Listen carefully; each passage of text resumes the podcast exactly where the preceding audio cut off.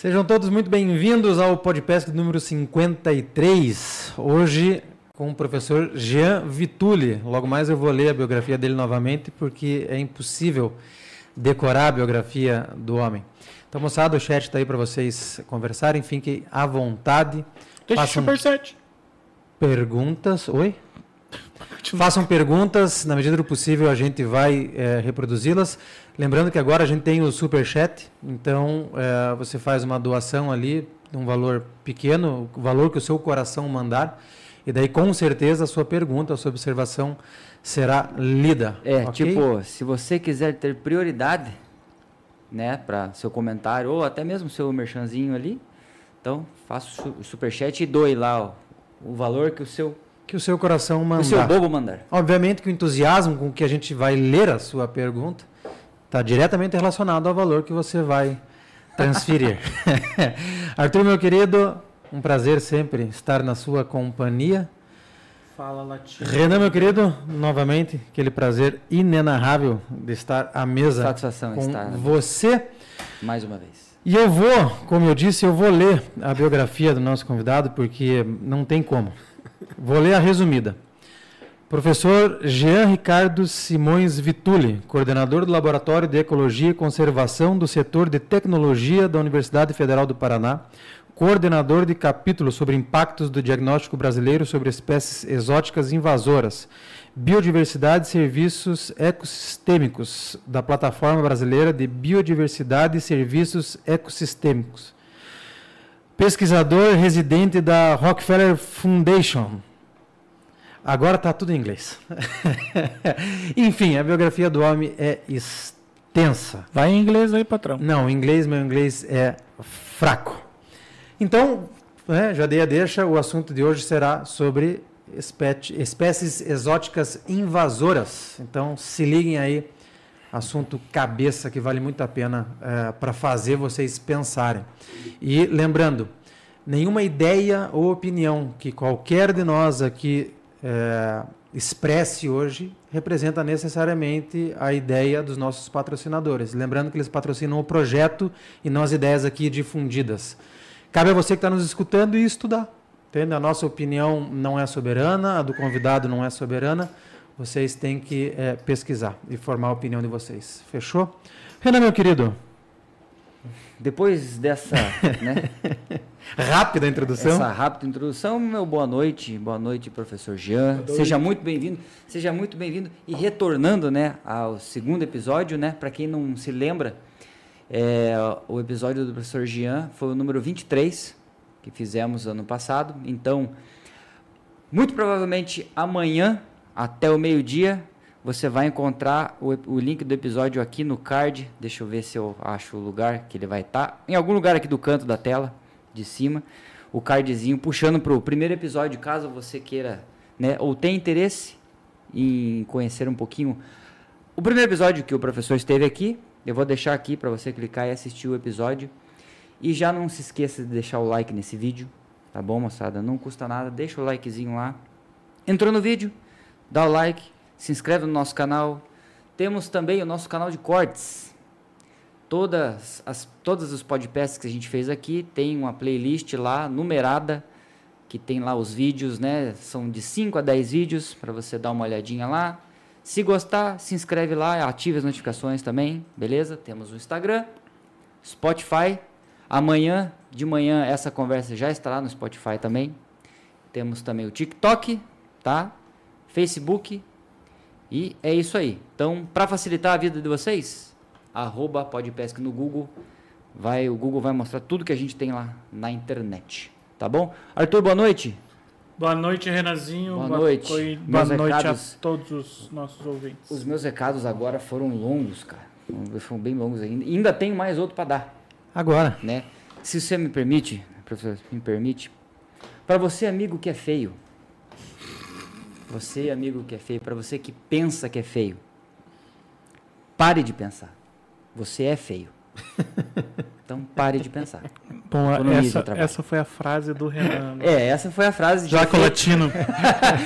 Jaco Latino não fala mais. Né? Poxa, eu que não sei o que você fez. Inspirado pela É, Jaco eu lembrei que inspiração. Mas na verdade essa frase que eu, que eu falei, eu já tinha, eu já estava pensando nela, não sei porquê, se eu sou feio ou não, mas eu já tinha pensado nela faz algum tempo. Coincidência, foi. Ai, ai. Professor, por favor. Muito boa noite. Muito boa noite. Eu agradeço demais, agradeço a oportunidade segunda né, oportunidade de, de estar com vocês aqui para conversar, bater um papo descontraído. Eu sou assisto também o programa, né? Sou audiência, é, porque eu gosto de entender um pouco o que, que os pescadores estão pensando, né? Então, eu também sou pescador, já falei antes. E acho que você falou, Fabrício, assim, eu sou biólogo, né? A primeira coisa. E ontem foi dia do biólogo. E olha que eu gosto de números. Apesar de ser biólogo, biólogo geralmente tem matemático-fobia, mas eu não tenho. Eu dou aula nas engenharias, né? Para quem não sabe. Mas assim, eu sou um biólogo que gosta de números. Trabalho com ecologia numérica, principalmente.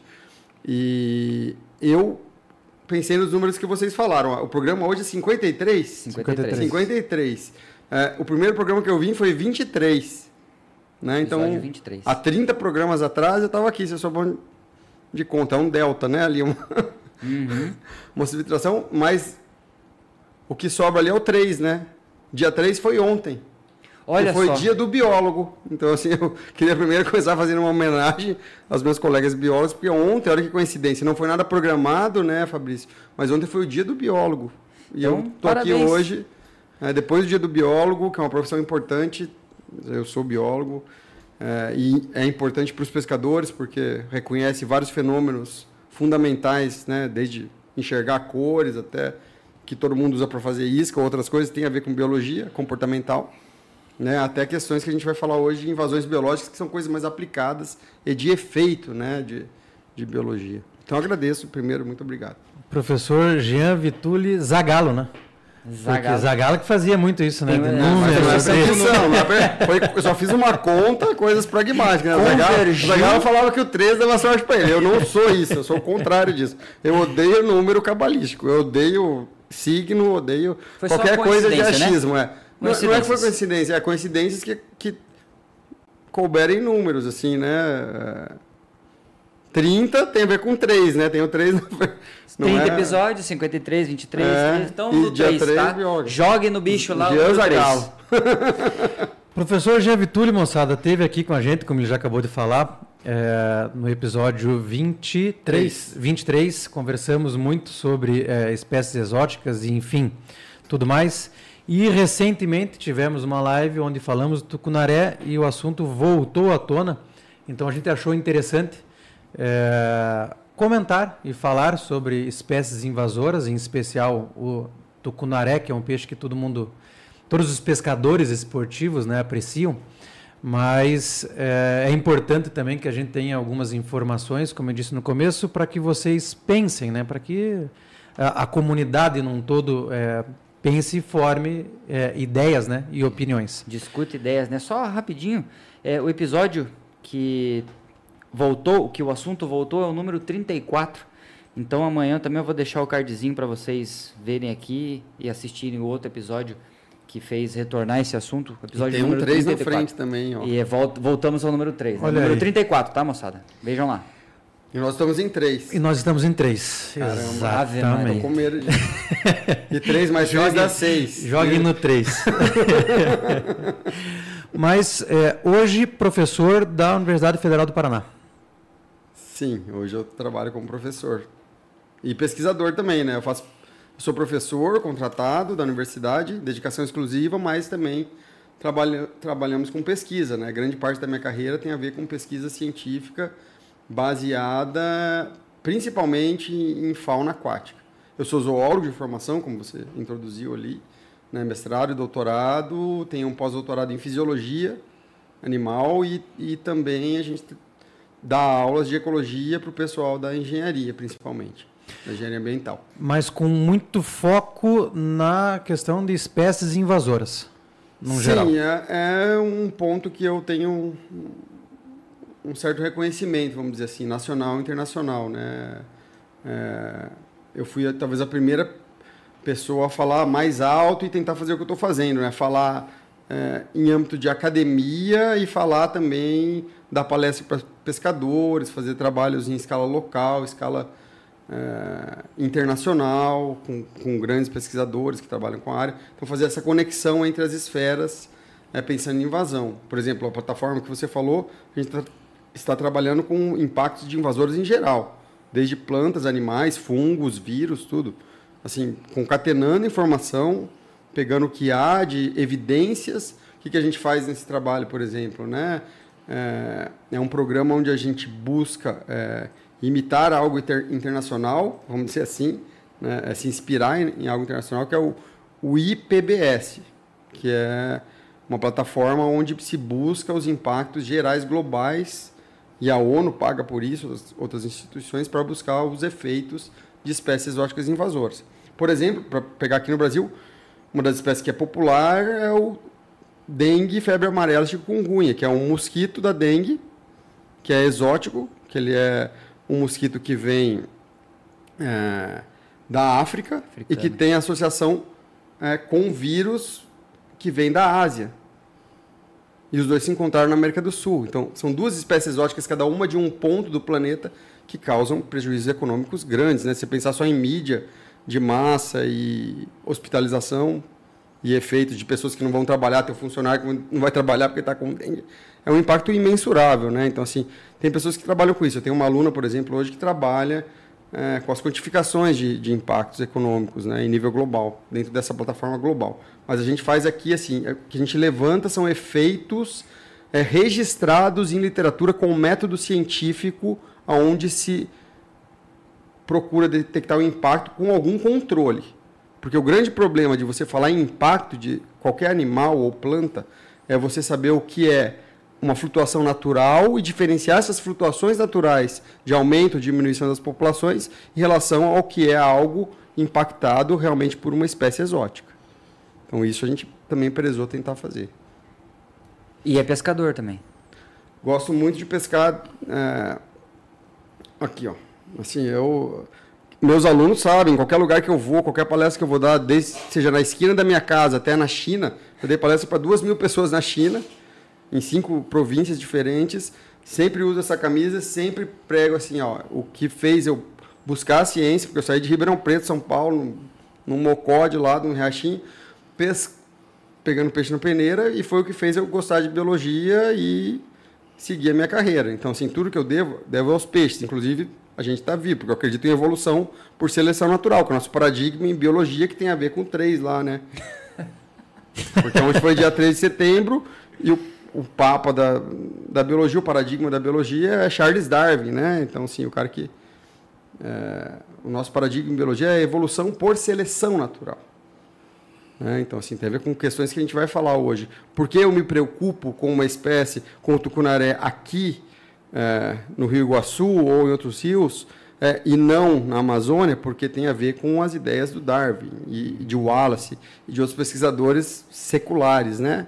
São ideias revolucionárias muito importantes, baseadas em observação. Eles não eram é, biólogos de laboratório, eles eram biólogos que viajaram. Então, Darwin fez uma volta ao mundo no Beagle em 1832 para ter as ideias dele sobre o que originou toda a biodiversidade, inclusive nós. Então, os peixes, se a gente acredita em evolução, nós somos irmãos dos peixes. Todos somos peixes, evolutivamente, porque todos somos vertebrados. Então, os primeiros vertebrados estavam na água não na terra.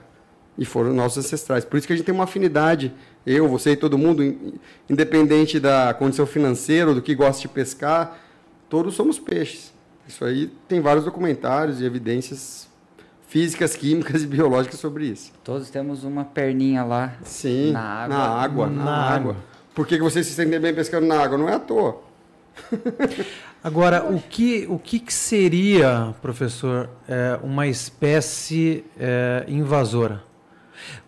E detalhe, é, existe diferença entre espécie invasora e espécie exótica invasora? Excelente pergunta, Fabrício. Sim. É, em geral, o que acontece? Assim, pensando. Isso vira uma bagunça até dentro da ciência em alguns pontos, né? Porque é, alguns pesquisadores consideram existem brigas disso dentro da academia que é quem pesquisa, porque algumas pessoas, a IUCN, por exemplo, e outros órgãos internacionais consideram assim o impacto. Para ser uma espécie exótica, primeiro passo assim, são etapas, né? A invasão biológica é um processo que segue uma sequência de etapas. Ah, e essa série de etapas diferencia de espécie para espécie. É, se é um organismo aquático, por exemplo, que vem com um vetor de água de lastro, tipo que vem por cabotagem, num container de um navio ou em outras coisas, ele precisa sobreviver à viagem. Né? No caso de, sei lá, é, vamos dizer, um, pesquisador, um pescador que quer, que gosta do cunaré na Amazônia, foi pescar lá e quer trazer para cá porque ele quer. Vamos fazer uma suposição, né? Então o cara foi pescar lá, eu fui pescar, peguei três tucunarés pinimba no Pará, pequeno, e eu queria ter do lado da minha casa. Então eu vou lá, coloco no meu carro, no meu cargueiro, ele tem que sobreviver primeiro ao transporte. Né? Então, é uma etapa do processo de invasão. Primeiro, a captura. Tem que sobreviver à captura. Então, são etapas. Depois é o transporte. Na seleção, já na captura, já vai ter... Não vai ser toda a população de Tucunaré que vai ser selecionada. Vai ser aqueles que atacaram a isca. Uhum. Então, já tem um viés, assim, né? O que, que é o viés? Eu não vou pegar toda a população de forma aleatória. Eu vou pegar já aqueles que atacam mais, que são mais vorazes. Daí eu vou pegar aquele que é mais voraz, vou trazer para o meu barco. Se ele sobreviveu, se eu peguei três sobreviveram, eu já estou pegando os que sobrevivem, mas que aguentam mais variação de temperatura, porque deu, deu viajar do Pará até aqui no Paraná, é uma série de variações. Curitiba, né? Hoje a gente é pasteurizado quase todo dia, né? Então imagine para um peixe que é um ectotérmico. A gente não é ectotérmico, né? O peixe ele varia de acordo com a temperatura do ambiente. A gente não. A gente regula. Uhum. Tem um mecanismo. O peixe não. Todo mundo que é pescador sabe disso pega um peixe e coloca na, na tábua quente lá para medir ele, né? Que é pescador cuidadoso, sabe? Você tem que botar um paninho úmido ali, você gosta mesmo do robalo, do cunaré. Molhar régua. Molhar, é, senão você vai matar o peixe por choque imediato quase. Porque o bicho é ectotérmico, ele de, a, temperatura do corpo depende da temperatura do ambiente diretamente. É uma, coisa fisiológica, diferente da nossa. Né? É. Então imagine, são etapas. Então o processo de invasão, estou tentando explicar da forma mais didática. Não sei se está uhum. didático, mas imagine, eu quero introduzir o tucunaré aqui. Eu vou pegar ele, já vou selecionar o mais voraz, já vou pegar três, quatro indivíduos, porque eu sei que algum vai morrer. Vou levar para outro lugar, vai sobreviver o mais forte, se sobreviver, né? Uhum. Daí esse que sobreviveu, ele ainda vai ter que sobreviver à manipulação até soltar no ecossistema. E vai ter que competir com todo mundo que ele não conhece lá. Então é uma série de etapas, né? Eu estou simplificando aqui. É bem simplificado. Então imagina assim, a invasão biológica é um processo muito complexo, porque depende de quem coletou, quantos indivíduos vieram, qual foi o meio de transporte, é, qual foi o lugar que foi solto, se tinha muitas espécies de predador, se, se ele veio com parasitas ou não.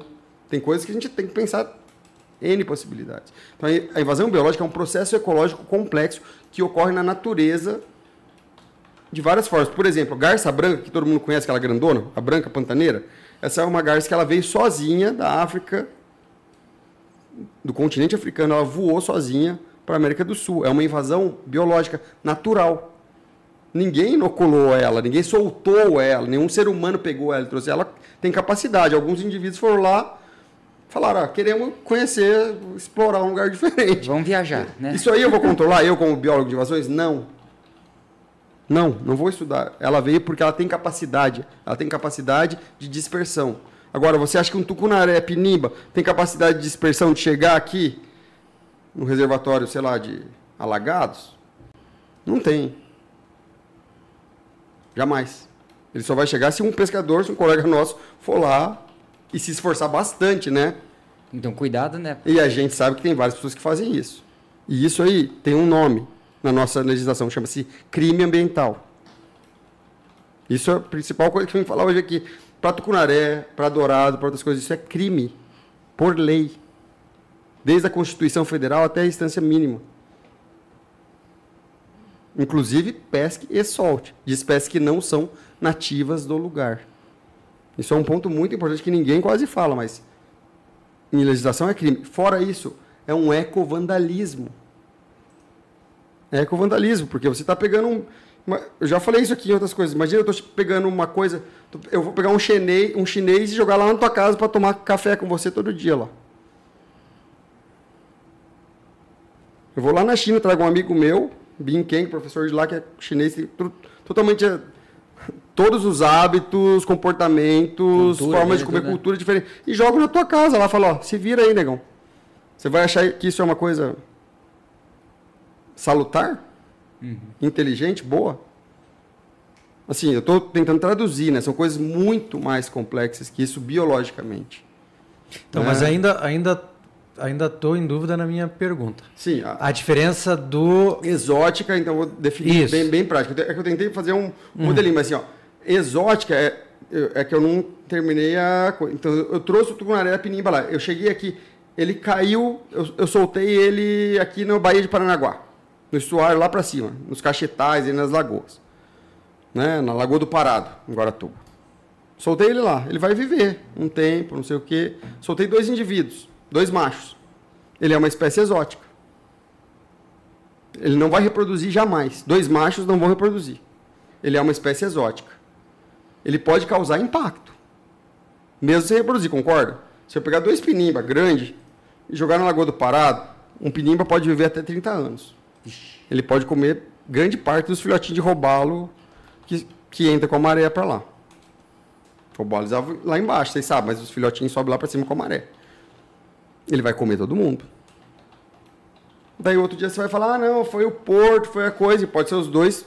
Inclusive pode ser os dois, porque na Lagoa do Pará pode ter muito filhote de, de tucunaré que vai ter os dois penimba, os dois que vão viver um tempão. Imagina soltar um pirarucu lá. Um indivíduo, é o efeito per capita que importa. Ele vai comer muito por dia para crescer.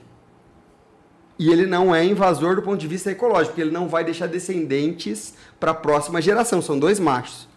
Então, assim, espécie exótica é quando você inocula de um, uma bacia hidrográfica, pensando em peixe, uma bacia hidrográfica ou uma subbacia. Um outro exemplo importante, fácil de entender, todo mundo conhece Foz do Iguaçu, oitava, uma das oitava, oito maravilhas lá né? do mundo. Do mundo, naturais. Por que, que não tem dourado naturalmente no Iguaçu? porque o salminos é um peixe que pula, todo mundo que pesca sabe pula muito, mas não vai pular para ultrapassar Cataratas do Iguaçu, né? Uma falha geológica. Então, quando ele surgiu, já existia ela. Então, ele nunca conseguiu subir. Então, toda a fauna da bacia do Iguaçu é uma fauna diferente que não existe grandes migradores. Nosso rio Iguaçu, né, que nasce aqui e vai para lá, o rio Paranaense, mais importante. O único rio que corre inteiro dentro do estado, nasce aqui do nosso lado, deságua em Foz do Iguaçu, que é um ponto turístico. Por que, que o dourado não é nativo? Porque ele, evolutivamente, Darwin, Wallace, as coisas que eu falei, eventos geológicos não possibilitaram, existe uma barreira física, geológica do planeta, uma falha geológica, que o dourado jamais ultrapassaria sem um ser humano egoísta que quer lá ir pescar do lado da casa dele. Em vez de gastar dinheiro para pescar e ajudar os pescadores que, uhum. que ganham dinheiro também lá, né? São coisas para a gente pensar. Então, tucunaré já faço uma provocação já de começo. O quanto que o cara que está pegando tucunaré aqui deixa de fazer o, ca o cara que é mais pobre lá no Alto Atumã, no Capu Capu, deixar de ganhar dinheiro e ir pescar lá para ficar com uma lanchona Phantom ou com uma, sei lá, com um Bass Bolt grandão, ficar pescando lá na casa dele, com, que não pesca coisa nenhuma. Tem muito cara que faz isso, vocês sabem. Fica lá, bum, bum, bum, bum, em São Paulo, com um besboltão, tomando cerveja, pesca dois cunarezinhos de 20 centímetros e fala que é pescador de cunaré. Mas não aguenta tomar uma picada de mosquito. Isso são coisas profundas para o pescador escutar, né? Eu sou pescador também. Então, assim, o quanto que o egoísmo individual causa de impacto local e não só local, em nível nacional, porque você está inoculando. A gente tem um artigo que eu mandei para vocês, não vai sair ali, mas a gente publicou agora numa revista de conservação. São mais de 15 legislações já homologadas municipais sobre proteção ao tucunaré onde ele não é nativo. Essas leis são inconstitucionais, são legislações municipais. Aqui no Paraná, o Ministério Público já barrou uma e o município está pagando indenização pesada em cima disso. Porque ele fez uma lei inconstitucional. O Ministério Público foi em cima, o CRB, o Conselho Regional de Biologia, foi um dos avaliadores do processo e, e foi processado pelo Ministério Público. A gente tem mais de 15 leis já homologadas entre São Paulo, Minas Gerais e Paraná, protegendo uma espécie que não deveria estar lá. Estão protegendo uma espécie que protegendo. não Protegendo. Assim, é, é, proibido você matar o tucunaré. Deveria ser proibido, proibido. você soltar o tucunaré. E é proibido você abater o tucunaré. E isso vai contra outros tipos de pesca. Por exemplo, o pescador sub, ele obrigatoriamente mata. Uhum. E daí o cara não pode mais fazer a atividade dele. Então é um conflito de interesses dentro da própria pesca. Como assim, atividade em geral, né? Lato sem pesca esportiva. Pesca pode ser você pescar com anzol, eu pescar com meu filhinho na barranca, o cara pescar com o arbalete dele. Né? Então são vários tipos de coisas diferentes que são complexas. Mas então antes da gente ficar nesse assunto aí, vamos dar um, fazer um intervalinho lá, 30 segundos, moçada. Pra você fazer um pipizinho, já a gente já retorna, beleza? Retornamos. Ei, lavou a mão? Tudo certinho? Bora pro pod. Mas então, é, é, igual o professor comentou, é, vamos dizer, por uma questão óbvia, né? Dois tucunarés machos introduzidos em qualquer lugar, eles não vão é, gerar danos, vamos dizer assim, para as próximas gerações, porque eles vão viver ali os 30 anos dele e vão morrer. Vão comer, mas vão morrer. Mas se introduzir, então, um casal, daí é que vem a questão dele ser exótico, ou exótico é só pelo fato dele não pertencer ao local que ele foi introduzido. Eu ainda estou em dúvida na questão do exótico. Não, exótico é simplesmente o fato de você tirar de uma bacia hidrográfica, por exemplo, do Amazonas, da bacia do Amazonas, que é isolada, né? Então as bacias hidrográficas são ilhas. Né? Ilhas ao contrário do que a gente conhece, porque ilha do ponto de vista ecológico é tudo aquilo que isola as populações que elas não conseguem se comunicar umas com as outras. É o que gera novas espécies, que o Darwin fala. Uma das coisas. Então, por, por, exemplo, Galápagos é famoso por quê? Porque tinha várias espécies lá de animais e plantas que só tinham lá nas ilhas, que eram muito parecidas com, com o continente, mas que estavam isoladas, então elas se diferenciavam. Isso que deu as ideias para eles, porque eles viajaram muito, Wallace e Darwin, por ilhas, né? Entre ilhas e continentes. Então você vê é, uma ave, por exemplo, que ela é muito semelhante à outra, mas no continente ela tem um bico normal, pequeno. E na ilha tem uma ilha que ela tem um bico grandão, na outra ilha tem um bico pequenininho. Elas são iguais, mas a outra porque o recurso que ela tem é muito diferente. Numa ilha pequena ela não tem castanha para comer. Então não precisa de um bico grande, ela só tem inseto.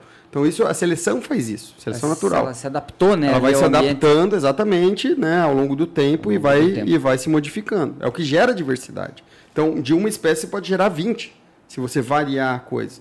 E é o que gera, por exemplo, as espécies que a gente tem, mais de 18 espécies de tucunaré, porque cada uma, se você olhar, o que, que tem diferença entre as espécies? Cada uma de uma bacia hidrográfica diferente. Então você tem o pinimba no Pará, você tem o temense só nas cabeceiras do, do Amazonas. Né? Você tem o, o, o azul no Tocantins. São bacias hidrográficas. O que diferencia as espécies é essa separação. Se você começar a misturar tudo, você vai arregaçar com tudo. Biologicamente falando, é isso que está acontecendo. Então, assim, a gente se preocupa porque a gente está fazendo agora, a gente não sabe o que vai acontecer depois. Então, se eu introduzir dois machos, primeiro assim, ó. Então, o que é exótico é só você soltar de um lugar para o outro. O que é invasora é quando ela começa isso que é o problema. A definição de invasora, ela varia de acordo com quem, com o protocolo que você está olhando. Porque legalmente, por exemplo, exótica invasora é quem causa impacto. Mas os ecólogos não gostam de falar em impacto, porque o impacto é difícil de você medir. Então, mas, a, é minha, então mas a minha pergunta é com, a, com relação especificamente à questão do invasor. Ecologicamente é quando ela começa a reproduzir ecologicamente. Quando ela, isso ninguém duvida. todas as definições englobam isso, enquadram. Ela é uma exótica invasora a partir do momento que você introduz mais de um casal, elas começam a reproduzir, se propagar. Isso para animais, porque quando você fala em plantas, a gente pega hidrila verticillata.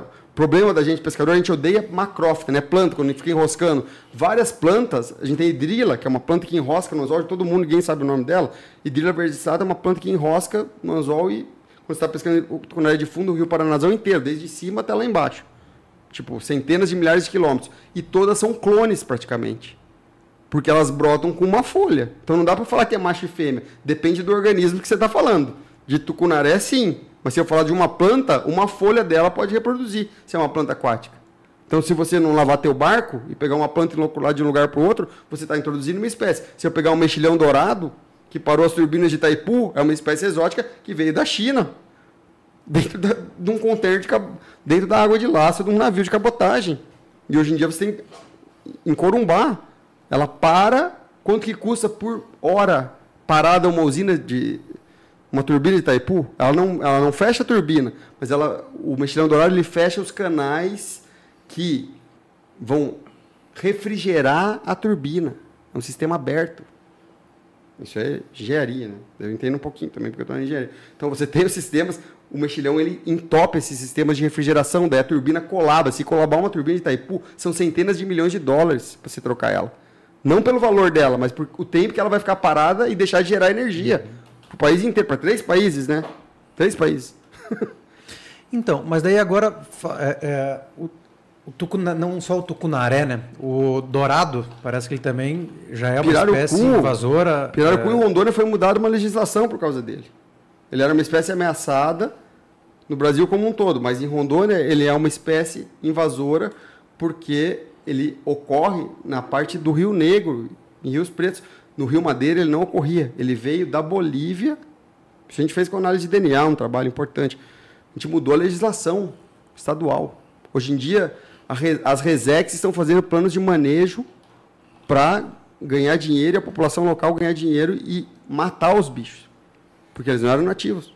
Mas eles vieram de forma natural? Eles vieram é, de duas fontes. Primeira, eles vieram na década de 70, houve um escape no Peru, nas cabeceiras do Mar de Deus, e eles foram descendo ao longo do tempo. Por exemplo, na Bolívia não existia pirarucu, não existia pesca de pirarucu é, até a década de 80. Hoje em dia, a Bolívia consegue exportar pirarucu se ela quiser.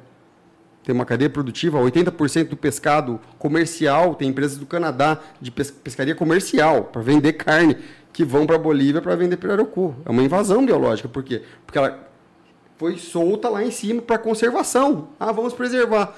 E ela foi crescendo, crescendo, crescendo, expandiu e, des e foi descendo. A gente está falando de mais de 10, mais de 8 mil quilômetros, pelo menos, de rio. Porque eu estou falando da cabeceira do Peru, até a Bolívia, até chegar no Rio Madeira. Uhum. Mas essa, essa, foi um acidente que aconteceu? Isso foi um acidente, foi um, um acidente, escape. Né? Nesse um caso escape, foi um escape. Não foi é, As evidências que se tem foi um escape, sim. Nesse caso não foi ninguém que introduziu. Mas, mas a gente detectou que não é só isso. É, o que há já é, de indivíduos que você coleta, tem indivíduos que vieram de lá, com DNA você consegue rastrear isso né, geneticamente, é, misturados com organismos que vieram de Mamirauá, de aquicultura. Aquicultura do Pirarucu. Também houve escape de aquicultura local. E associado aí são vários fatores, né? não só construíram num monte de corredeiro, o Pirarucu não vai dar bem. Construíram dois reservatórios, Santo Antônio e Giral. então, assim, você fez tudo que o Pirarucu queria para expandir a população. Você inoculou uma variabilidade genética de um lugar, depois de outro. Daí eles foram sendo selecionados com o tempo localmente se adaptando, sobrevivendo, só os melhores vão sobreviver naquele local. Isso são décadas, né? 70, 80, 90, 2000, são 40 anos. É evolução rápida. Sim, rápida, mas existe. Né? Porque a gente está ajudando ela. Quando você é, seleciona um peixe para aquicultura, por exemplo, ou para pesca, uma matriz, você não vai pegar, como eu falei, não vai pegar aleatório. Você seleciona, por exemplo, os que mais predam. Quando você falar, ah, eu vou pegar aquele peixe porque ele bateu na minha isca, vou levar para outro lugar. Mas o problema do, do pirarucu, eles, nesses locais de onde ele não é originário, é, qual que é o problema dele estar tá ali? Grandes problemas. O primeiro problema é que eu fui chamado é, a Rondônia, na época, a professora Carolina Dória, da UNIR, é, me chamou a pedido dos promotores públicos e da, do legislativo de lá. Porque o que, que acontecia? É, a professora Carolina é, trabalhava há mais de 30 anos com as comunidades de mais de 300 pescadores na região, fazendo entrevistas. E os pescadores de lá eram acostumados a pegar a dourada, né, Brachplatystoma rousseau, que é um peixe comercialmente importante, a dourada de couro, né, é, o, é, a piraíba, Brachplatystoma filamentoso, então várias espécies que têm valor comercial grande e esses, as espécies apareceram e começaram a pegar pirarucu. Só que quando o cara pegava um pirarucu, porque ele estava na lista de espécie ameaçada legalmente, o cara é tipo teu pai que você falou lá, o cara vai preso por um negócio. O cara ia preso e tinha o barco apreendido porque a legislação tá errada. Porque lá era um peixe ameaçado de extinção e o cara ia, tinha o barco apreendido. Então você. Cara, você não utilizava uma família que vive da pesca, você barrava ela de pescar e o cara corria risco de ser processado e preso. E o peixe não deveria estar ali. Então, mas existem estudos que comprovam que e ele come, foi, então, que foi que foi o pirarucu que dizimou com essas outras espécies? Não, mas não é outras espécies. Se o cara fosse pego um pirarucu, sim, existem também estudos que mostram que ele comia as espécies nativas. Mas o cara não ia preso por isso, Fabrício. Ele ia preso porque o pirarucu, legalmente, em Rondônia, era uma espécie ameaçada. Se você pegasse ela, você ia e o pirarucu, se você pegasse na rede, são pescadores comerciais que pescavam, pescam 300 famílias pescam com rede para sobreviver. É outra realidade. Não sei se você conhece lá, mas a realidade lá não é pesca esportiva. O cara depende do peixe para comer, para a família dele comer e para vender para ela sobreviver. São pessoas humildes. Não, então, isso, assim... isso eu entendi, mas eu quero chegar um pouco antes no, no, no, no, no estudo ali. É, a gente já vai para a parte da, da legislação, mas eu digo assim: é, é, estudos detectaram, obviamente, que o pirarucu não pertence àquele local. Sim. Ok. Não, mas não deveria estar ali. Então, mas existem estudos que relacionam diretamente o pirarucu ao desaparecimento de outras espécies? Sim. Sim, existem. Mas Existem não... evidências. Então... E assim, o próprio efeito per capita dele mostra isso. Agora, mesmo se ele não tivesse, esse é o meu ponto, mesmo se ele não tivesse efeito nenhum, mesmo se ele não tivesse feito nenhum, é, os pescadores estavam sendo presos porque ele era considerado uma espécie ameaçada, não uma espécie invasora. Quando a gente mudou o status dele para uma espécie invasora, o cara pôde ganhar dinheiro com o pirarucu e não ia preso. Então é um negócio socialmente. Estou falando de uma parte que nem é minha, mas socialmente foi importantíssimo. Então, mas é, eu, eu. Em eu, termos de Estado. É, mas eu, eu até é, concordo com essa segunda parte e a gente vai chegar lá. Mas a minha, ainda vou insistir aqui. É, é, comprovando então que é, ele é o causador, o pirarucu é o causador do desaparecimento dessas espécies, seria correto dizer que é, eliminando 100% dos pirarucus da região, essas espécies voltariam a se reproduzir no local? Porque assim, eu não consigo, não é minha área, tá? E não estamos discutindo aqui, estamos debatendo. Não é a minha área, por isso que eu estou insistindo nessas perguntas. Mas eu não consigo acreditar, como leigo, que é, uma, um pirarucu, uma espécie de peixe, né, vamos falar do pirarucu, é o único responsável pelo desaparecimento de três, quatro espécies dentro de, um, de uma nativas região. Nativas ali, né? Nativas não, da região. Não, então, mas eu não falei isso em momento nenhum. Assim, em momento nenhum eu falei que ele vai desaparecer, dizimar com as populações todas da bacia. Não é isso. O que eu estou falando, é, imagine, é, numa escala pequena, numa, porque que acontece? Várias resex são dentro de lagoas marginais. Então, lagoas marginais, não é na cara do rio. O cara na cara do rio nem, nem consegue pescar com o barquinho dele. O cara que é humilde. São barcos a remo. Imagina dentro de uma resex, são as lagoas marginais. Imagina que chega lá um peixe que não, não existia. Existiam o quê? É, é, sei lá, é, matrinchã, outros bichos que tem lá que eles chamam de outros nomes, né? Mas é basicamente isso, uma matrinchã, um tambaqui, principais peixes ali, né?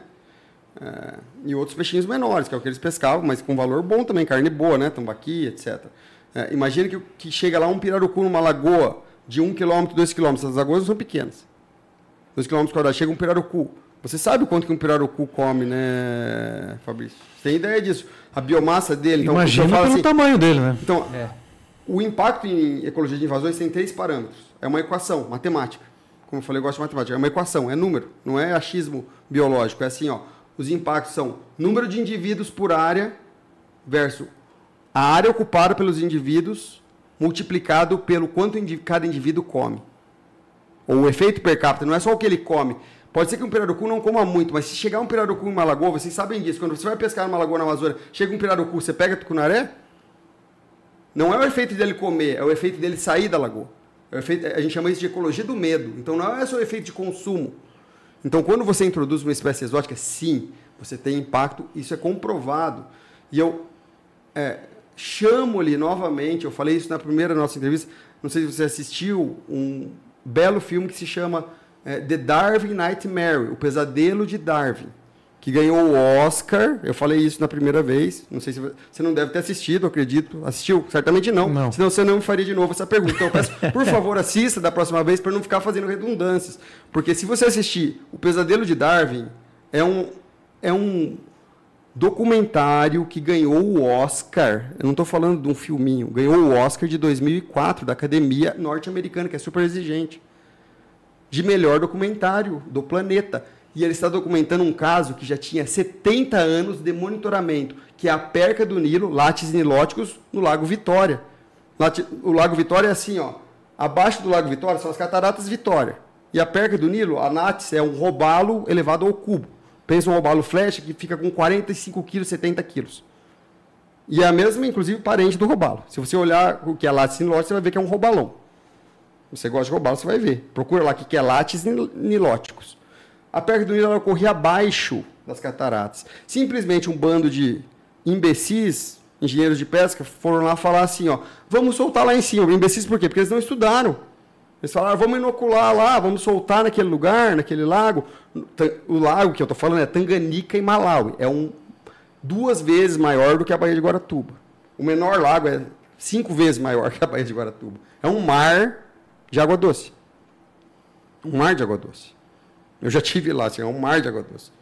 Então, esses lugares, você não tinha peixes grandes. O maior predador que você tinha é um ciclídeo de 30 centímetros, 50 centímetros.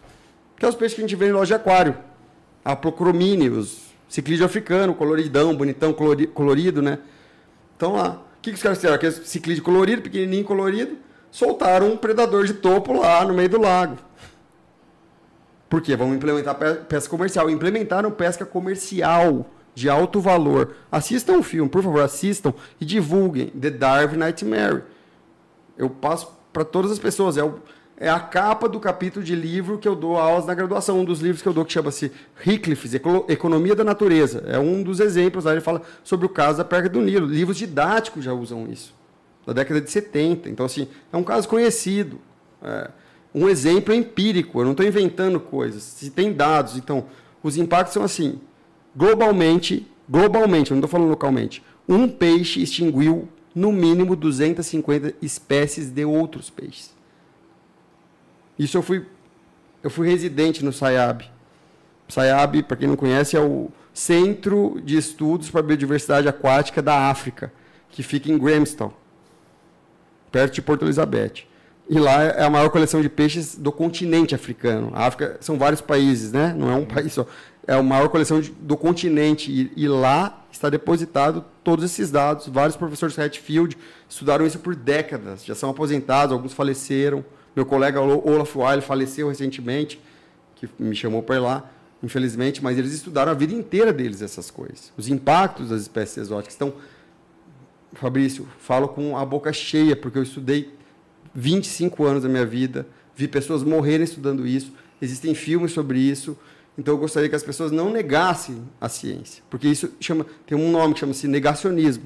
E a gente trabalha com dados, a gente não trabalha com achismo, deu pescar duas semanas. Então, mas, mas veja. Então, assim, eu, eu, sou, eu sou enfático então, nisso. Mas porque, quando porque eu tem fiz dados. A, então, mas quando eu fiz a pergunta foi justamente para chegar aí. provocar. Não, para provocar não. A gente vai se provocar ainda no decorrer da live.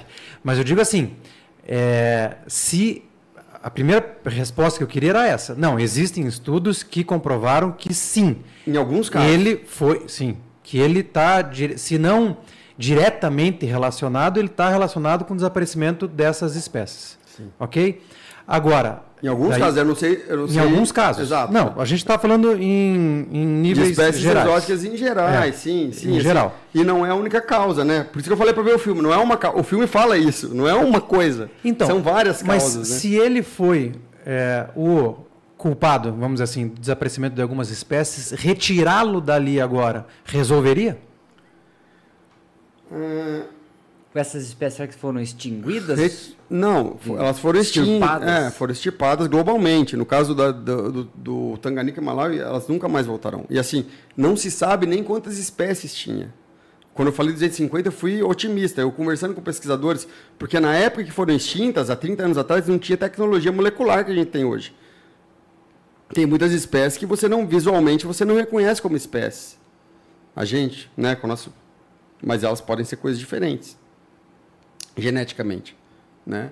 É, então o meu ponto é assim, é, para responder pragmaticamente, também não perder muito tempo, as questões de ecologia são sempre contingenciais. Cada caso é um caso, cada lago é um lago. Agora, em geral, que é você perguntou, se exóticas, o meu ponto assim, é o risco. O risco, a gente tem muita evidência de impactos diretos. Óbvios. Sim, predação. Né? Sei lá, se você pegar no YouTube ali, qualquer curioso, vai ver pessoas, vídeos de tucunaré comendo peixe nativo. Procura lá. Eu, eu tenho isso catalogado. Cara, são centenas. Tem tucunaré comendo de tudo no lugar onde ele é nativo, tipo, a barriga cheia, inclusive de outros tucunarés. Esse é um outro ponto. Então, e eu tenho um colega, um colega meu, que é o professor Fernando Pelicis, que estuda é, em vários lugares isso aí, tipo, as evidências são muito claras de canibalismo, comparando, por exemplo, no Tocantins, ele mora na frente do Lago do Peixe, quase todo dia, comparando lá com outros lugares, a quantidade de canibalismo que você tem. Então, mas eu vou, vou voltar para a pergunta, porque eu quero concluir. Sim. Se retirarmos esse peixe invasor, que teoricamente está relacionado diretamente ao desaparecimento de uma espécie, essa espécie teria condições de retornar? Daí, antes do professor responder, nós vamos fazer um intervalinho de 30 segundos só para vocês tomarem água e a gente já volta. Certo, chefe? Voltamos, falei que era só 30 segundos, bora continuar então. Novamente, professor, eu lhe disse que nós é, iríamos se alfinetar, é, mas assim, a pergunta foi no seguinte sentido. Identificamos que uma espécie invasora, teoricamente, é, dizimou ou prejudicou muito uma espécie nativa. Retirar essa espécie invasora daquela região é, faria com que essa espécie extinta é, tivesse condições de retornar ou não? É, ótima pergunta, Fabrício. Sim, uma pergunta excelente, porque é, isso vai do porquê que eu prego a gente tentar evitar novas introduções porque os custos do manejo são caros. Primeiro, assim, depois que foi introduzida a perca do Nilo, o exemplo que eu dei, jamais você vai extirpar ela novamente. Então, onde ela está lá, você não vai conseguir fazer com que ela desapareça. Né? Esse é o primeiro ponto. É... Então, assim, o que, que eu prego? É evitar fazer introduções sem estudar antes de introduzir um bicho. Muito bem, se você quer aquilo. Quem decide, que nem eu falei, eu não decido nada. Eu sou, cara, só estou falando que a gente tem de histórico, né? A sociedade, se quiser os norte-americanos tem black bass em todo, todas as bacias deles. O Lago Washington, por exemplo, eu voltei esses tempos lá com a minha aluna, cara, só tem. A gente fez uma pesca elétrica, que assim você consegue saber quantos peixes tem em cada lugar. Levanta todos eles. E a, a maior densidade é um bicho que é exótico. Lago Washington, que é gigante. Mas assim, só fazendo essa parte porque é importante, né? O risco. É, o ponto-chave é isso depende do lugar. É contingente se vai voltar ou não, por exemplo, Lago Vitória, aquelas espécies jamais voltarão porque foram extintas globalmente. Em alguns lugares, as espécies não são extintas. É, ele pode diminuir as populações a densidades pequenas. É, na África, tem outros exemplos, por exemplo, é, do professor Olaf Weil, por exemplo, eu acompanhei esse trabalho com ele por do, é, três anos. É, foi feito uma extirpação de black bass Micrópteros dolomei e Micrópteros salmoides. É, em lugares que tinha uma espécie pequenininha, lá na, nos era em riacho, daí outro ecossistema, né? Nos riachos tinha só uma espécie pequenininha de peixe ameaçado que só existia ela. Ela existia a montante de onde o bicho nascia. Eles jogaram rotenona, um veneno, e mataram todo, toda a fauna. Tiraram algumas matrizes de outros bichos, tiraram toda a fauna. E com câmera foi monitorado, foi publicado isso, tem os, os vídeos, depois se quiser posso mandar até. Cara, em três semanas os bichos começaram a colonizar, lógico, eles estavam lá acima, eles começaram a voltar. É que era tipo um gargalo. Se você coloca um predador, imagina, pegar aqui Piraquara 1, Piraquara 2, que tem Black Bass ali, eu trabalho ali há alguns anos. A gente monitora com câmera. É, tudo que é lambari e outros bichos que chegam, tem densidades absurdas de, de, de micrópteros salmóides, de Black Bass chegam os, os bichos para comer antes da reprodução do inverno, depois o lambari também faz uma pequena migração, né? Eles são um estirpa, é tipo um, um, um, ralo. Ele chega, tem um cardume de black comendo eles.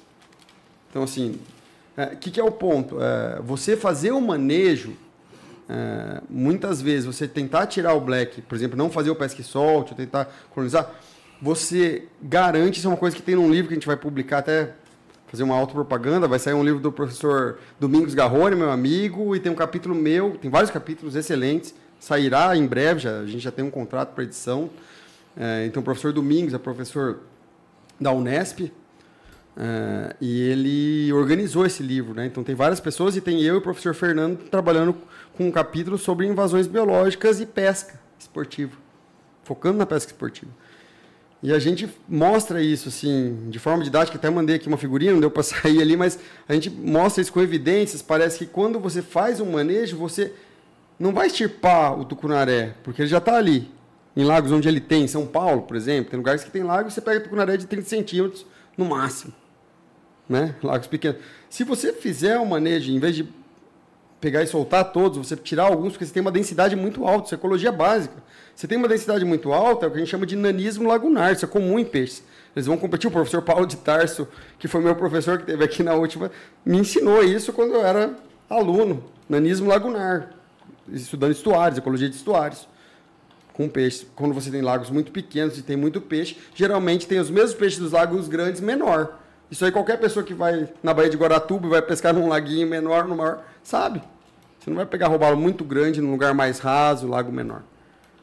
Então, é. mas então, isso... assim, você, a minha resposta é, em alguns lugares sim, em alguns lugares é, você tem que monitorar, é necessário sempre que você fizer um manejo, monitorar esse manejo. Por isso a importância dessa conversa com pescadores. Então, quando você fizer manejo, tem que ter uma antes de qualquer coisa, pensar assim, porque qualquer manejo vai também mudar as espécies. Mas, em geral, você tirar predadores de grande porte, isso é uma questão de ecologia trófica.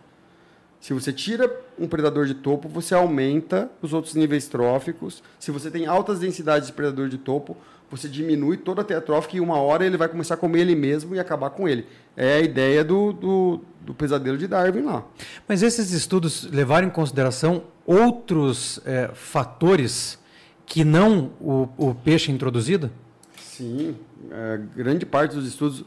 Ninguém mais faz estudo hoje em dia medindo só uma coisa, Fabrício. Isso aí é coisa da década de 30, né? Então, todo mundo, eu vou fazer um fator, eu vou medir tudo. Eu tenho uma sonda Oriba que custa mais caro que esse estudo inteiro. Então, a gente vai estar monitorando segundo por segundo tudo que tem no lago. É, pH, DO, BQO. Cara, eu trabalho com limnologia, então não trabalho só com peixe, trabalho com ecologia. Todo mundo que trabalha com ecologia não vai medir só o impacto da exótica. Justamente esse é o meu ponto. Quando eu falei no começo aqui que quando a gente fez uma revisão sobre os serviços ecossistêmicos, eu fui muito rigoroso nisso. Sou um dos caras mais chatos. Eu sou famoso no mundo da academia por isso, internacionalmente, porque eu sou um dos caras mais chatos. Eu critico os colegas de fora pelos erros metodológicos que eles têm. Sou um cara extremamente rigoroso. Por isso que me chamaram, porque assim, eu, é, eu não admito falhas é, científicas, empíricas. Porque tem coisas que a gente já sabe. Então, assim, eu não admito redundância. Uma coisa, o cara fazer duas vezes uma coisa que ele já fez e viu que está errado. Não. Vamos usar. Um, eu usei uma sonda que ela tem um ruído. Não, vamos usar uma outra sonda melhor. Aí eu peguei uma equipe que falhou lá no campo. Não, então vamos pegar uma outra equipe melhor. Ou vamos treinar melhor essa. Ou não vamos usar os dados. Se o dado está com furo, não use ele, use outros dados. Então, esse é o ponto. Assim, eu só trabalho com dados que a gente tem. Não vou falar certeza, ninguém tem. Ciência não é isso, não é a verdade absoluta. Isso aí é religião. Certeza, ciência a gente trabalha com margens de erro. É tipo previsão do tempo, né? Falei isso aqui na outra live. Então, assim, eu não vou falar que 100% o tucunaré vai acabar com tudo, mas uma probabilidade 95%. Se você tem um lago pequeno e introduz um predador, não é o tucunaré, qualquer predador. É isso que eu estou falando. A gente está usando o tucunaré como modelo porque o pessoal gosta, mas pode, poderia ser o, é, o, o, pirarucu, mais que o tucunaré, talvez, é, ou a curvina, ou qualquer, né, qualquer outro peixe. Você vai pescar em São Paulo, tem lagos que você sabe, você pega curvina, pequena, grande, média. né? Mas reservatório. E, e esses peixes, é, antes de eu formular mais uma pergunta, a gente tem três perguntas no, no superchat aí, Temos tem? quatro, superchats. Quatro superchats, é verdade. Um do Chico, um do Chico, eu, o Chico e a galera aqui, o, o Horse também está com a gente aqui. Estamos tocando terror aqui no, no nosso chat. No é, chat. É, eu percebo que o chat está bombando. Eu vou pedir então a, a licença Rápido. de vocês. Deixa pro... eu terminar, cara. Ah, desculpa. desculpa. Ô, meu, deixa eu terminar. Favor, eu quero mandar um abraço pro Chico, que mandou o primeiro superchat da vida dele. Né, mandou uma, um abraço para os amigos da Escotilha. Um abraço para os amigos da Escotilha, saudosa Escotilha, ainda em nossos corações. Francisco é, e Jéssica, um grande abraço e aos o, filhos também. O João Horse falou para mim, ele mandou um super chat também, mandando eu colocar, pedindo para mim colocar o Chico no sorteio de novo. que eu já falei para o Chico que é, eu coloquei ele nos sorteios de novo porque ele assistiu todos e está desde os primeiros programas aqui com vocês. Então, quando ele, ele, segundo ele, ele chegou aqui quando tudo era mato. Então ele já está inscrito. O Chico, eu acho que é o cara que mais ganhou sorteio, o Chico e a Jéssica, que não aí, pode reclamar. Ganhou bem. bastante aí, sorteio. Aí, ó. Aí, Renanzinho, Oi. temos mais duas perguntas que eu vou deixar para você fazer agora, meu querido. Então, é a do Teuzir? Exato. Do Teuzir Trevisan e... Do Matheus Oliveira. Matheus Oliveira Freitas. Matheus Oliveira, professor Matheus. Então vamos lá com a pergunta do Trevisan. É o meu chegado já, Trevisan. Nem eu conheço, mas já. Trevisan, vamos lá. O Brasil é um país em que leis pegam, entre aspas. Ou não pegam. Ou não pegam. A lei ambiental, no seu artigo que, em que cita a introdução de espécies invasoras, exóticas, ou qual seja o termo, simplesmente é ignorada. Não foi uma pergunta, foi um comentário que ele fez. Então, um, um comentário. Posso ler de novo? Entendeu? Sim. Então, que ele... que eu fale? Abençoe o comentário dele, talvez. Não, é, é, um comentário pertinente. Todo mundo sabe disso, né? Lei no Brasil é assim. É, é, qual que é o problema? Eu não sou em termos de legislação com, é, sobre espécies exóticas. A gente tem uma revisão. Minha aluna Larissa Farias fez um que fez o doutorado agora com uma bolsa do Fulbright fora, uma aluna excepcional. Antes dela começar o doutorado, ela publicou um trabalho, uma revisão sobre as legislações federais sobre as espécies exóticas invasoras. Então, assim, tem muita coisa, e coisa de primeiro mundo. Então, o jurídico está excelente. O que, que, é o problema? Como em várias outras questões, não há treinamento ou não há contingente, eu não sei qual é o problema, na fiscalização. Se não há fiscalização, vocês sabem bem, né, no dia a dia, qualquer coisa. É, o cara pode falar 40 por hora, se não tiver 200 é, guardas ou radares, vai andar 80. Fica Isso aí é, é, o brasileiro. Antes de. Eu, eu e o Fabrício estava batendo papo, porque a gente estava falando justamente disso, né? Eu estava comentando com ele que eu estava lendo um livro que é anterior à origem das espécies, lá do Darwin, estava comentando com ele. E o Darwin veio para cá, é, tem um livro que é editado pela editora, não é propaganda, mas vale a pena todo mundo ler, porque é muito. é em português. É Os Diários de Bordo do Beagle, editado pela editora da UFPR. É, e são as cartas do, do, Darwin, uma tradução das cartas do Darwin. E o primeiro lugar que ele veio, um dos primeiros, foi o Brasil. E ele fala justamente em vários momentos do quanto que o Brasil é, tinha coisas para levar vantagem, né? Pessoas que já paravam com o canhão para ter alguma vantagem para deixar o barco ganhar o dinheiro, o próprio governo português, para deixar o navio inglês, depois na hospedagem, em várias instâncias. Ele tinha fala um isso. Né? Tinha um, já tinha um jeitinho, 1832, a gente está falando. E aí, aí do Matheus, vamos lá para o Matheus, Matheus Oliveira Freitas. Foi um comentário também, não foi uma pergunta que ele fez aqui. Matheus é, é meu amigo, ele vai... É, mas vamos, ó, ó. O que temos que levar em consideração é a legislação vigente. Hoje é crime soltar espécies exóticas invasoras. Depois que estabelece, é muito difícil de retirar. Eu não tenho o que falar. É, assim, isso aí eu acho que eu comentei. A legislação é isso, é crime, né? Acho que eu fui enfático. É, e tem coisas que não são faladas na pesca esportiva, isso que é o problema. Eu já vi várias pessoas dando palestra né, no colégio do meu filho, que é um colégio de alto nível, falando em pesca ecológica, é, de pesca e solte. E a pessoa falando, ah, você quer pescar um peixe bom, pesca o robalo na Baía de Guaratuba. Solte o tucunaré, solte o black bass, porque é um peixe muito esportivo. Não, black bass é esportivo lá na casa dele. Ele é esportivo, de fato. É a Fórmula 1 da pesca. Eu sou pescador esportivo, eu, eu pesco pesca, já participei de campeonato fora. O problema não é isso. O problema não é isso. É, o problema é legislação. E ninguém fala isso no Brasil. No Brasil, é o que eu falei, a gente detectou 15 municípios favorecendo coisas ilegais, que é assim, proteção de espécies que não deveriam estar ali.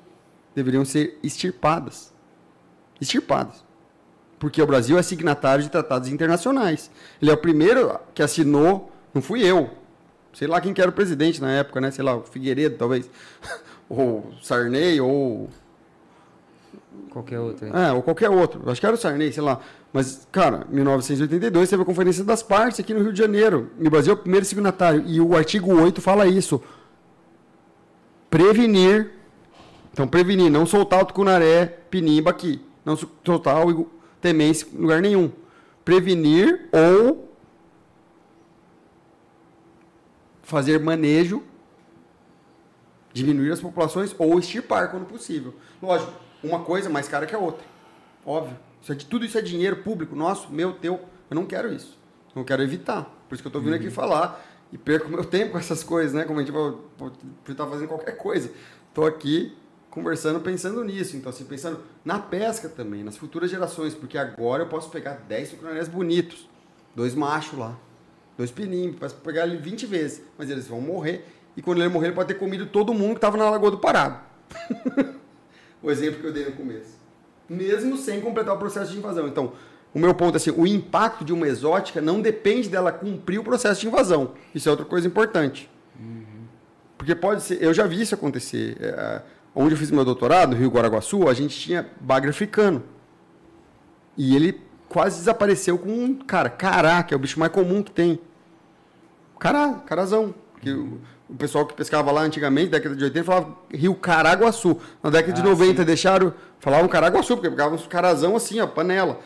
E depois, na década de 90, final da década de 90, escapou o bagre africano.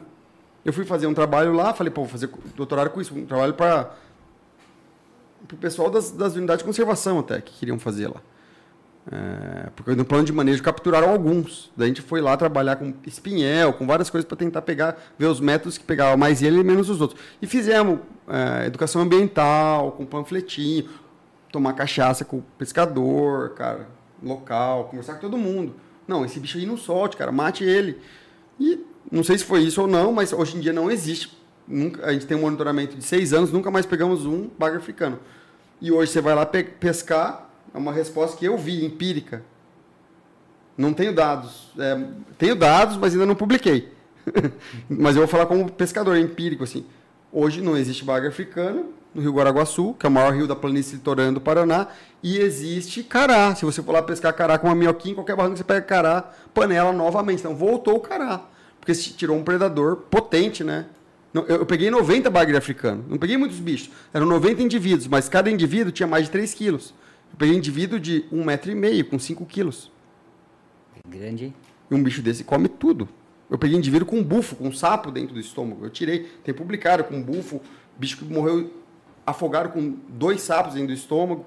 Então, assim, são coisas, coisas é uma draga, né? Se Sim, tiver, ele vai imagine comer. um pirarucu, cara, num, num, num, lago, em Rondônia, lá para a comunidade que pescava. São coisas que, que a gente está fazendo que a gente não tem noção, né? Assim, do, do efeito que isso tem social e em longo prazo. Porque, assim, em curto prazo, pode ser maravilhoso. Ah, eu vou pegar o tucunaré que eu nunca peguei. Só que daqui um tempo, isso que eu estou falando, daqui 30 anos, não é agora em alguns casos, 20 anos, o tucunaré ele começa a comer ele mesmo. Que é o que aconteceu com a perca. Então, ele não tem. Corre o risco dele se extinguir? Exatamente. É o que, aconte, é o que aconteceu com a. Se extinguir, não. O que acontece? Ele come todo mundo, daí ele vai, a população dele ele vai diminuindo o tamanho, porque ele vai comendo ele mesmo e selecionando ele mesmo, vão ficando cada vez indivíduos menores. menores. Isso é empírico. O pescador percebe em reservatórios de São Paulo, a gente conversando com os caras, você, você sabe. Onde está há muito tempo já só tem bicho pequeno. Você vai pegar um bicho grande ou outro na calha do rio no Paranazão. Mas ele só vai, novamente lembrando que eu não sou estudioso, bem, bem longe de ser. Mas ele só não vai começar a comer os da mesma espécie quando faltar alimento? Sim, quando faltar alimento. Qual que é o ponto? É, a gente pensa assim, ah, não, mas o Rio Paranazão tem um monte de peixe. Mas não quando o tucunaré é desse tamanhozinho. Quando ele é desse tamanhozinho, ele vai ficar onde? Na área rasa.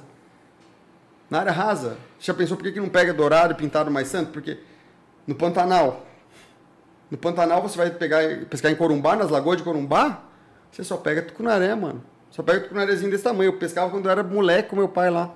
Pegava pintado, jaú, dourado na lagoa. Hoje em dia você não pega um douradinho desse tamanho. Mas você vê cardume estourando de tucunaré. Então, mas daí o tucunaré, o tá tucunaré tá comendo... começa a comer todo mundo quando ele é filhote. Quando não tem mais, o que, que acontece? O filhote maior come o menor. Isso é uma estratégia ecológica que acontece. Então, mas não é uma briga justa? O tucunaré come o dourado e o dourado come o tucunaré. O dourado filhote não come o tucunaré nessa, nessa área, quando ele é pequenininho. O dourado grande está na calha do rio. O, dourado, o que, que ele faz? É um peixe migrador, completamente diferente do tucunaré. Por que, que dourado não, você não pega o dourado onde você pega o tucunaré? Você pega dourado no lago? Não pega, porque o dourado grande, ele está na calha do rio correndo, ele desova lá em cima nas cabeceiras. E o ovo e a larva que vai descendo e encostando nas margens. Ovo e larva. Pelágico. Quando o ovo e a larva chega, tem um monte de tucunarezinho filhote comendo eles. Não é justa essa briga, porque é numa escala diferente. Você está pensando como leigo numa escala assim, ah, tucunaré está aqui, dourado está aqui. Não, o dourado ele está na calha do rio subindo. Por que, que em reservatório você não vai pegar dourado grande que está perdido lá? Não, agora, agora eu começo a entender. Não faz sentido isso é, não. Eu tô falando assim, ó, a gente tem que pensar localmente.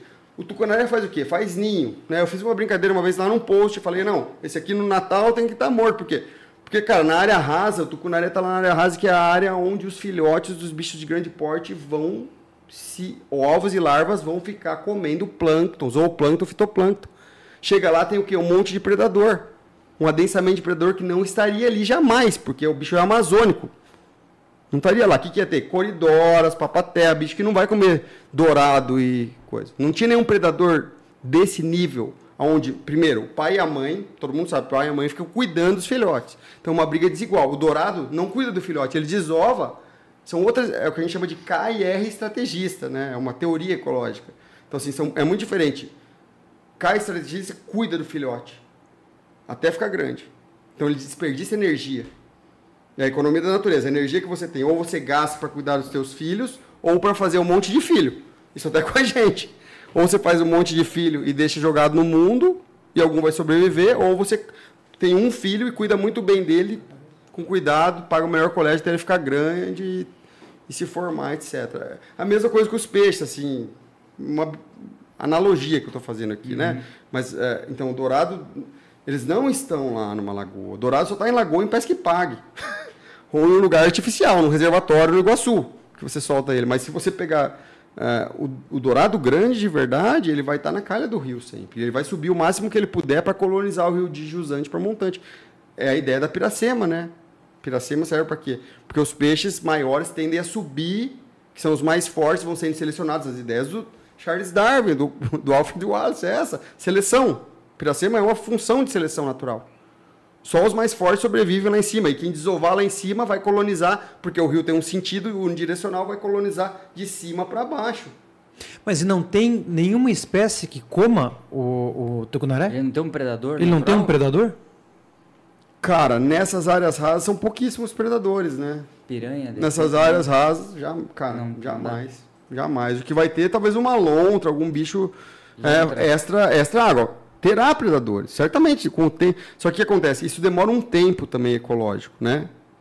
Ter um predador ou não. Um bicho que é muito visual, como o tucunaré, que percebe, que se camufla, que tem cuidado parental, é uma competição desigual.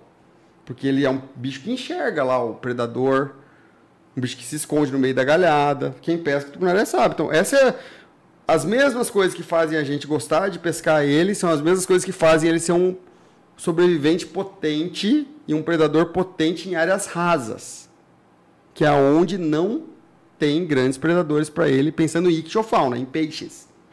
Hum, em peixe. Sim, pode ter outros bichos que comem, podem, mas assim, a proporção é, não sei se tem bons estudos. Eu não tenho, por exemplo, aves. Eu não sei quantas aves comem tucunaré. Mas certamente a ave vai comer muito mais quem não tem cuidado parental do que quem tem. Mas a previsão desses estudos, é, falando agora especificamente do tucunaré, a previsão desses estudos levam a crer que, é, protegendo ele, evitando a, o abate dele, ele vai dizimar as outras espécies onde ele está. não ele... existe outro cenário. Não, e ele mesmo. Não, assim, não, os cenários são alternativos. O que a gente consegue fazer bem hoje, e a gente tem bons estudos, são assim, ó. A gente tem bons estudos no Brasil, que eu conheço, por exemplo, é, de resposta funcional é, e de estudos empíricos de campo de longo prazo. Então, assim, esses estudos mostram o quê? Com algum controle, antes de ter o tucunaré, depois de ter, por exemplo, tem um trabalho do Fernando lá, Pelicice, é, em Rosana. Antes de ter o tucunaré, ele monitorava é, vários pontos com métodos estanque. Depois que soltaram o tucunaré lá, ele continuou monitorando. Ele mostra que mudou, é, aniquilou fauna de pequenos peixes, assim, com dados, assim, ele monitorando com o mesmo método. Desapareceu, só pegava o tucunaré. Nas áreas rasas. É, tem outros trabalhos em aquário. No aquário você bota, no aquário você coloca lá o tucunaré, compara com outros predadores, compara com a traíra, com outros.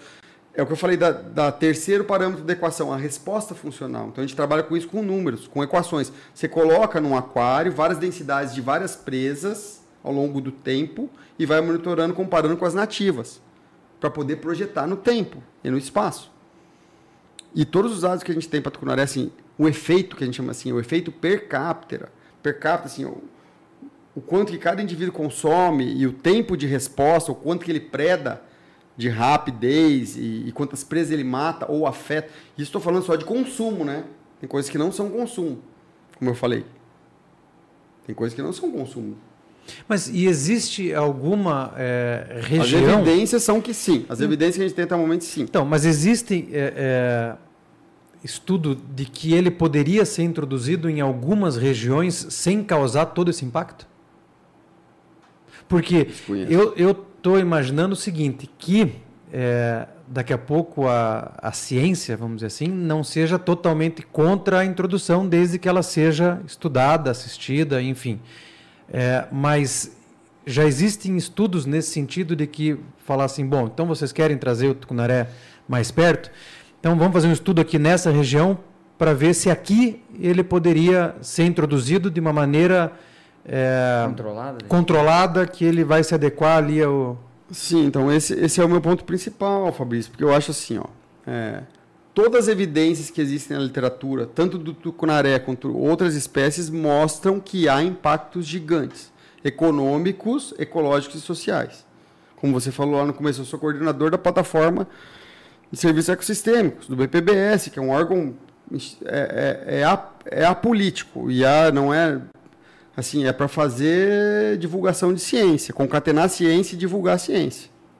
A ideia do BPBS. A gente pegar o que tem de melhor de artigos para a sociedade decidir, é só mostrar para ela, ó, o que tem é isso. Então, de todos os artigos que a gente tem, tem 500 artigos para tudo, para planta, vírus. Cara, o recorde é tilápia, a espécie que mais tem evidência de impacto tilápia, depois tucunaré. São mais de 35 estudos que mostram evidências científicas registradas de impactos de tucunaré no Brasil. Eu não estou falando no mundo, no Brasil. Então são, cara, 35 estudos científicos publicados, com boas evidências. Eu sou chato pra caramba nisso aí. Eu coordenei isso aí, então eu posso falar grosso nisso, assim. Não peguei estudo que o cara falar, ah, não, acho que. Não. Tinha que ter alguma coisa, alguma evidência concreta, concreta, mínima é, mostram que há impactos. Tem algum estudo que não mostrou impacto? Zero. Tem algum estudo que a gente, a gente quantificou isso? Algum estudo que tem impacto negativo? Que, que é positivo? Que é bom economicamente? Não. Todo mundo fala, é, ah, é economicamente positivo. Sabe quantos estudos tem? Zero. Então. E por que, que não tem? Porque ninguém está nem aí para isso. Se alguém acredita que tem, patrocine os estudos. Isso é um ponto, então. Vamos fazer estudos. Se, sei lá, o cara que vende isca acha que tem, então faça um bom estudo, vamos publicar, mande para uma revista. Acho que é importante ter os dados. Quanto, quanto, que tem de números? Economicamente, assim, há números falando, ah, a pesca no Pantanal tem tantos, a pesca na Amazônica tem tanto de valor. Agora, tem assim, vou, vou jogar uma coisa então aqui, que é importante se pensar e estudar. É, o quanto que você introduziu um tucunaré ou introduzir tucunaré em todo o estado de São Paulo, Minas Gerais e coisa, tira de dinheiro da Amazônia de turismo. De pessoas de São Paulo que poderiam ir pescar e gastar o dinheiro lá. Quanto que o estado de Manaus está perdendo? Quanto que a Receita Nacional está perdendo em viagens, são outras coisas. Ó. Olha a escala que eu estou falando.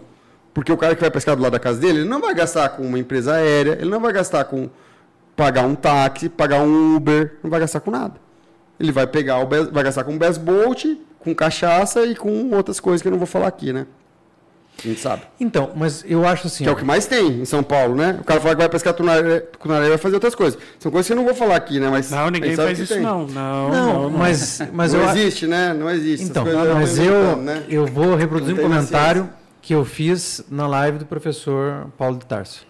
Eu, latino, acho que, é, que agora eu e comentei com o professor no começo da live, eu acho que agora é o momento para se debater isso daí. Sim. Por quê? Sem Porque dúvida. daqui a 30, 40 anos não adianta querer olhar para trás e pensar se a gente tivesse feito isso, se não tivesse feito aquilo. Sim. Então eu acho sim que é o momento do debate, sim. por mais que é, eu seja um pescador esportivo, sim, goste muito do tucunaré, mas eu acho assim é, que o momento para se discutir é esse. Olha, é, Agora, e por, e, e, por isso que o professor está aqui sim, num programa segunda vez, direcionado é, à pesca esportiva, né? Eu sou então, grato, eu, sou, eu devo a vocês demais, assim, é, porque nunca ninguém tinha. Vocês foram o primeiro a me chamar, Fabrício. Então, assim, eu fico, eu fico feliz, Mas... eu fico arrepiado de verdade, assim, porque eu dou a cara a tapa também. Porque dentro da academia, você sabe quantos vêm aqui falar? São, você conta nos dedos, né? De quantos programas, quantos pesquisadores de peixe, que a gente tem muitos, quantos vêm falar público ou vêm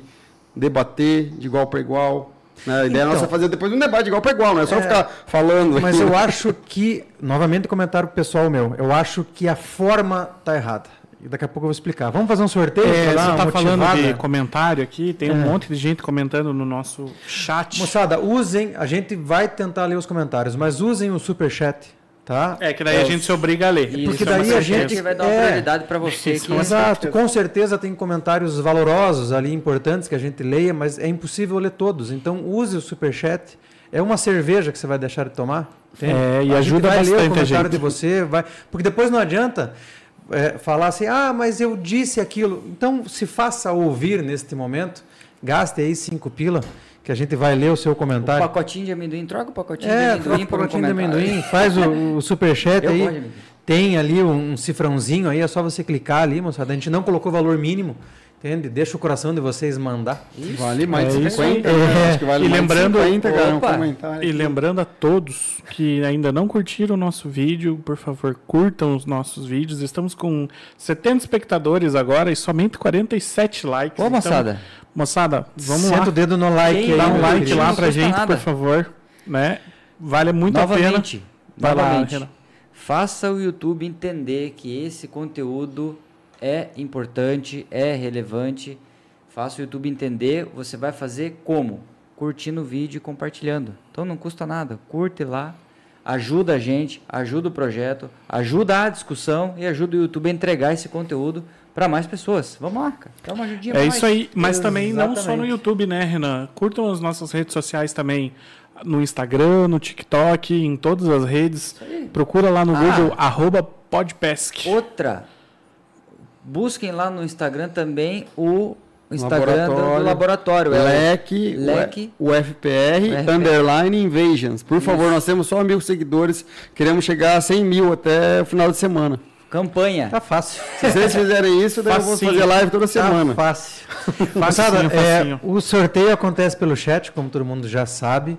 O Arthur vai colocar para vocês aqui um QR Code que é do WhatsApp do Podpesc. Quem ganhar, obrigatoriamente, tem que mandar mensagem para o WhatsApp do Podpesc. Tá? Quem não mandar mensagem dizendo eu ganhei o brinde tal na live do professor Jean, não vai levar o brinde. O brinde volta para sorteio. Tá bom? Então vamos sortear um kit aqui que vai ser um boné da Nativos, nossa patrocinadora. Eu queria um desse, quero concorrer. Aí, Pode concorrer. Um boné da Nativos e uma canequinha da Nativos. É o kitzinho. Ai, tá carregando, tá ok? É, Arthur, carrega para nós o sorteio. O, o QR Code do, do WhatsApp ele tirou. Eu vou deixar bom. Eu não tirei, cara. Aqui, ó. Ah Esse aqui esse dedo aqui fica mais fácil. É. Esse daqui, aqui, ó, ó, é o WhatsApp do Podpesca, tá? Quem eu, ganhar, eu aqui, manda uma mensagem pra gente ali que a gente faz chegar até vocês. Se não for de Curitiba, se for de Curitiba, retira aqui. Se não for de Curitiba, a gente manda por correio, mas o ganhador paga o envio. Carrega o, o sorteio para nós lá. E lembrando, moçada, querem que a gente leia a pergunta de vocês? Manda o superchat fica mais fácil para a gente. É muito comentário, vocês estão vendo é impossível ler todos. E é muito bom que tenha muito comentário, porque realmente o assunto é importante, então o pessoal está engajado. Então, se você comentou, dá aquela curtida, né? Por favor. Vamos ver. Quem vai ser o Felizardo? Eu comentei, cara, mas daí se eu ganhar, eu. Rodrigo. Ele fez um superchat, provavelmente. Foi ele que fez? Aqui, ó. Agora é verdade. acabou de fazer um superchat lá. Mentira. Só que, só que Rodrigo Aviolês. Só que ele fez o super, superchat. O superchat. Super, o superchat e não Não mandou nada, nada. É, só, mandou, mandou nada. só mandou o chat. Vai ganhar. Então, Rodrigo Avilés. Vilés. Não vamos conseguir. Avilés. Muito obrigado Avilés. pelo seu superchat e tá aí, ó. Você deu sorte. Deu sorte. Você ganhou o primeiro brinde da live. Escaneia o QR Code ali. Tá? Manda mensagem pra gente lá no WhatsApp. Você tem até a próxima live para mandar o teu WhatsApp, senão o teu brinde volta para sorteio. As mulheres que nos assistem, nós temos também a viseira da Nativos, tá? Se vocês optarem pela viseira e não pelo boné, temos a viseira. Teremos mais um kit boné da Nativos e caneca de chopp e o outro kit vai ser dois frogzinhos ah. da Tropical Frog e uma canequinha da Nativos. Então canequinha temos mais toma água. Dois sorteios. Essa aqui fica eu prometi. Amei o nome do brinde, nativos, ó. Nativos. É o contrário de exótico, é o que a gente tá falando, que a gente quer pesca nativos. Muito, essa, essa empresa aí eu vou fazer propaganda para eles, podem falar comigo. Mas, é, voltando né, à promessa que eu falei que eu iria lhe alfinetar durante a live. Por favor. É, veja, nós temos legislação tá, que fala sobre a proibição da introdução e confesso que eu li rapidamente o parágrafo que fala, que dá a entender que o pesque e solte também se enquadra no, no mesmo artigo por uma questão de que falta uma palavra no parágrafo. Tá? Mas assim, então temos legislação, temos fiscalização fraca, mas temos. Agora, por que que aqui em Curitiba você encontra a Levino de Tucunaré para vender? E você coloca onde você quiser. Ótimo. Se você quiser colocar no teu tanque da tua casa, aqui em Curitiba, provavelmente não vai causar impacto nenhum. Agora, se você colocar num lago próximo a um rio e der um escape, sim. Mas não tem controle nenhum disso daí. É, estão aprovando, aprovando leis por aí de, de, de proteção ao tucunaré. Se não me engano, não é que seja proibido o abate, é proibido o transporte. Para você matar na, na barranca do rio, você pode. Você não pode levar para casa. Né? Mas assim, então, por que que, é, mesmo tendo tudo isso, o tucunaré está aí? É, a, a, pergunta, a resposta específica para isso é simplérrima, é assim, paixão. Né? Paixão de pescador, na minha opinião. Porque realmente é um peixe fantástico, pensando na pesca, né? Pensando no atrativo como pescador, eu também escolheria ele, sem sombra de dúvidas, né? Se falasse, ah, que peixe que você quer para você pescar o resto da vida? Sei lá, talvez um tarpa, um outro bicho, mas, mas o tucunaré é um forte candidato, né? É, pensando no ecossistema que ele vive, na Amazônia, é onde eu gosto de ir para pescar. Eu, os lugares que eu perco meu tempo para ir pescar é o tucunaré, onde ninguém pescou. Eu gasto tempo, dinheiro para valer quando eu quero fazer a coisa para me divertir, eu vou fazer isso. Né? Então, assim, primeira coisa acho que é paixão e a segunda coisa é, eu acho que é falta de informação detalhada ou falta de divulgação da informação, que é o que vocês estão fazendo aqui. E eu concordo com você, tenho a humildade de concordar plenamente, assim, que a forma que é feito, inclusive eu aqui, é muito horrível. Sim, porque eu não sou treinado para isso, né? Eu não tenho treinamento. Eu venho da cara tapa sem ter um treinamento mínimo de é, como passar a informação para o público leigo. Eu tento fazer isso com analogias tal, que, que eu não sou bom, porque eu sou professor de universidade, né? Então eu sou professor já de um. que é uma elite, queira ou não queira. Tem um vestibular, Universidade Federal do Paraná, tá nos rankings lá. Então, assim, não é. A gente não dá aula. Não consigo falar de igual para com uma pessoa de uma classe. Eu tento fazer isso, né? Mas assim, não tenho treinamento, esse é o meu ponto. É, isso precisa ser investido. E essa discussão passa por isso, né, Fabrício? Você falou muito bem.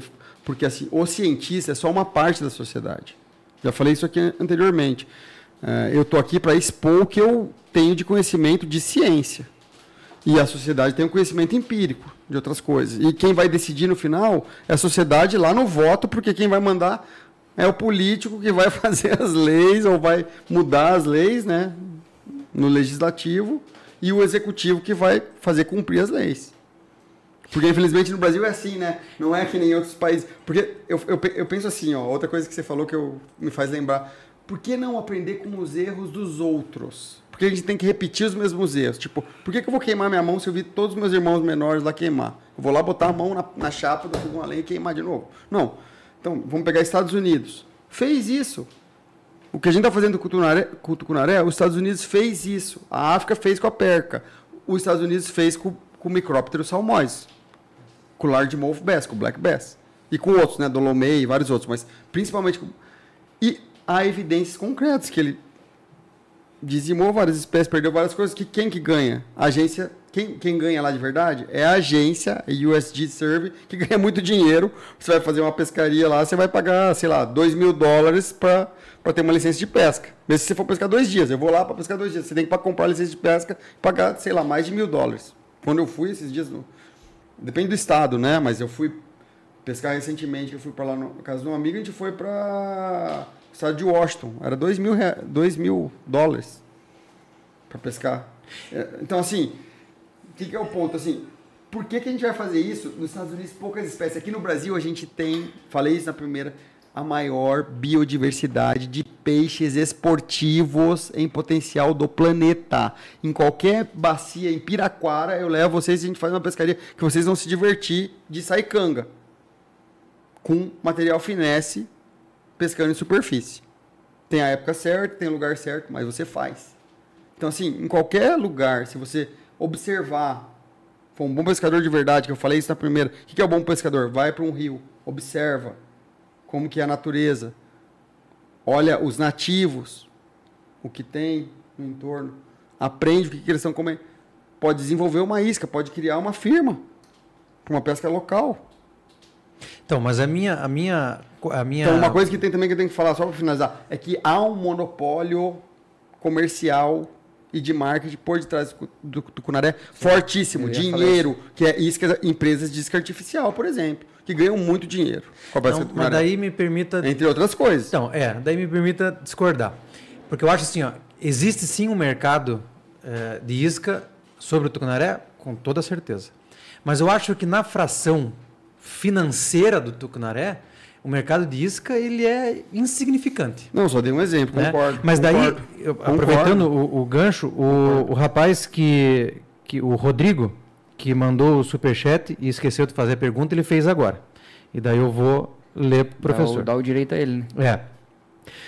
Pergunta ao professor se os estudos são tão importantes para demonstrar os impactos dos exóticos e como ele mesmo comentou, os estudos para os impactos financeiros positivos de turismo, mercado de pesca e tudo mais não foram feitos. Os argumentos não se enfraquecem sem um comparativo desses estudos positivos e negativos? É colocar um frente ao outro, né? Os é, dois estudos, né? Estou imaginando que ele quis dizer o seguinte: o, o, o, impacto, né? Vamos dizer assim, do que se perde, mas do que se ganha. Não, ótimo, excelente pergunta. E daí ele vai para o financeiro. muito inteligente. E daí, no contexto dessa pergunta dele, é que eu vejo assim: existe sim um mercado é, de isca e de material de pesca, num geral, voltado para o Cunaré, com toda certeza. Mas no mercado financeiro que o Tucunaré é, gera, isso é, é, é, é, mínimo, né? Aonde você viu isso? Ué.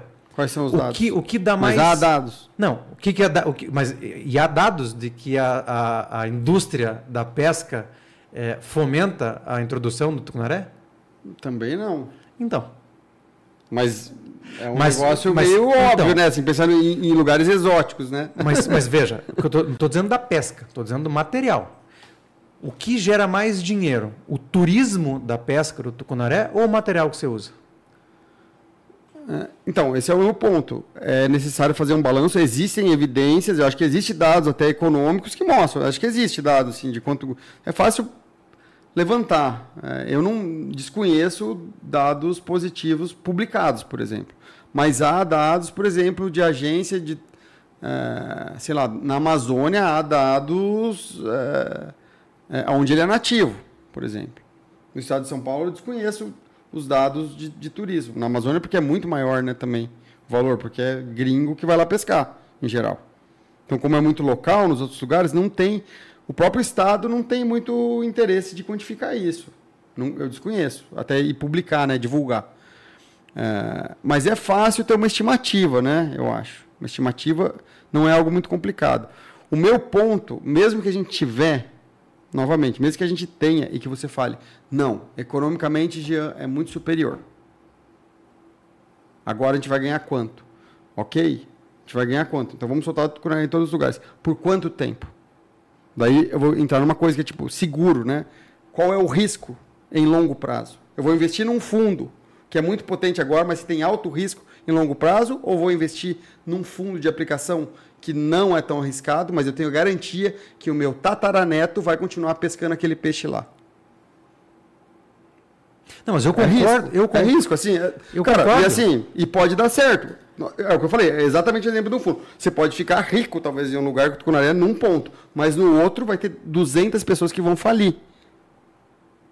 Não, mas eu concordo. Inclusive economicamente. Eu, eu, eu concordo uh, com esse pensamento de. Uh, mas de você... eu concordo com você que precisa de estudos, né? então, né? Contraponto. De você preservar, de você preservar as espécies nativas. Eu, eu concordo, entende plenamente com isso. De você preservar a, a, a, espécie nativa, obviamente que em detrimento de uma invasora, seja quem que introduziu ela aqui.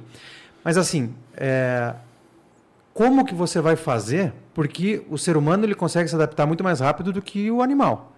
Hoje você tem é, comunidades ribeirinhas que deixaram de ganhar dinheiro com espécies, espécies nativas e hoje estão ganhando dinheiro com o tucunaré. Como é que você resolve esse problema deles? É, primeira, então eu vou começar do final para o começo. Você fez várias perguntas em uma, eu acho ali, mas a primeira é assim, é, eu duvido um pouco que isso é fato em geral, né? Você está falando um negócio que todo mundo fala e argumenta, mas também não há dados de entrevistas com as pessoas, porque assim, é, é enfiado goela abaixo. Você constrói um reservatório onde era um rio, que o cara sempre pescava e inocula o tucunaré. Ele não tem mais o que fazer. Então ele só pode fazer isso. Você não deu opção para ele a priori. Eu posso continuar pescando com rede o peixe que eu pegava dourado e pintado. Isso eu já vi em vários lugares. Não é uma, uma opção, é uma imposição. Então não há opção. Então é algo enfiado goela abaixo. Né? Então eu não dou uma chance da pessoa escolher. E daí a pessoa vai achar bom, ela vai se adaptar. Né? Adaptação, ela vai, você vai se adaptar. Você vai falar para você, você não vai mais fazer isso aqui, vou te colocar lá para você ganhar dinheiro e sustentar tua família com outra coisa. Você vai tentar se adaptar. Para jogar você não parar para fazer garimpo. Você vai tentar fazer o melhor possível. É assim, o ser humano é assim. É, o meu ponto, Fabrício, é muito simples. Eu acho que é, essa questão é, que eu penso no que eu falei, acho que talvez eu não deixei muito claro. É, o comércio é desigual, porque assim, há mercado para as outras iscas. Então, várias empresas fazem para traíra, um bom exemplo aqui no nosso estado, né? tem isca específica para traíra, para roubá-lo, né? que é bem diferente da tucunaré, tem um mercado. E o Brasil tem potencial para fazer uma para cada bacia ou subbacia hidrográfica. E o que há de marketing por detrás, e o que faz que pessoas do interior de São Paulo, de Minas Gerais, do interior do Paraná, queiram tucunaré, é o marketing. Vocês sabem, vocês trabalham com isso. O marketing é muito poderoso. Então, assim, se faz o marketing em cima de uma espécie, num país que a gente tem 3.500 espécies descritas de água doce. E dessas daí, pelo menos, eu garanto para você que mil você poderia fazer pesca esportiva. Pelo menos mil, no mínimo. No mínimo. Se pegar a bacia do Madeira, talvez mais. Se pegar a Araguaia, com certeza 30 espécies que você vende para o mundo todo vir pescar. Esportivamente. Campeonato, se quiser. Não, mas a minha, a minha indagação é a seguinte. Você está já... entendendo? Mas não, eu, eu falando assim, ó, a oportunidade a gente... não é desigual é... e não é baseada numa coisa concreta. Não, mas é que a gente está indo para caminhos diferentes. A minha, a, o meu questionamento é o seguinte: é, nós já e ninguém está discutindo. Nós já temos estudos, né, é, que o tucunaré causa impacto é, ambiental. Ok? Temos esse estudo.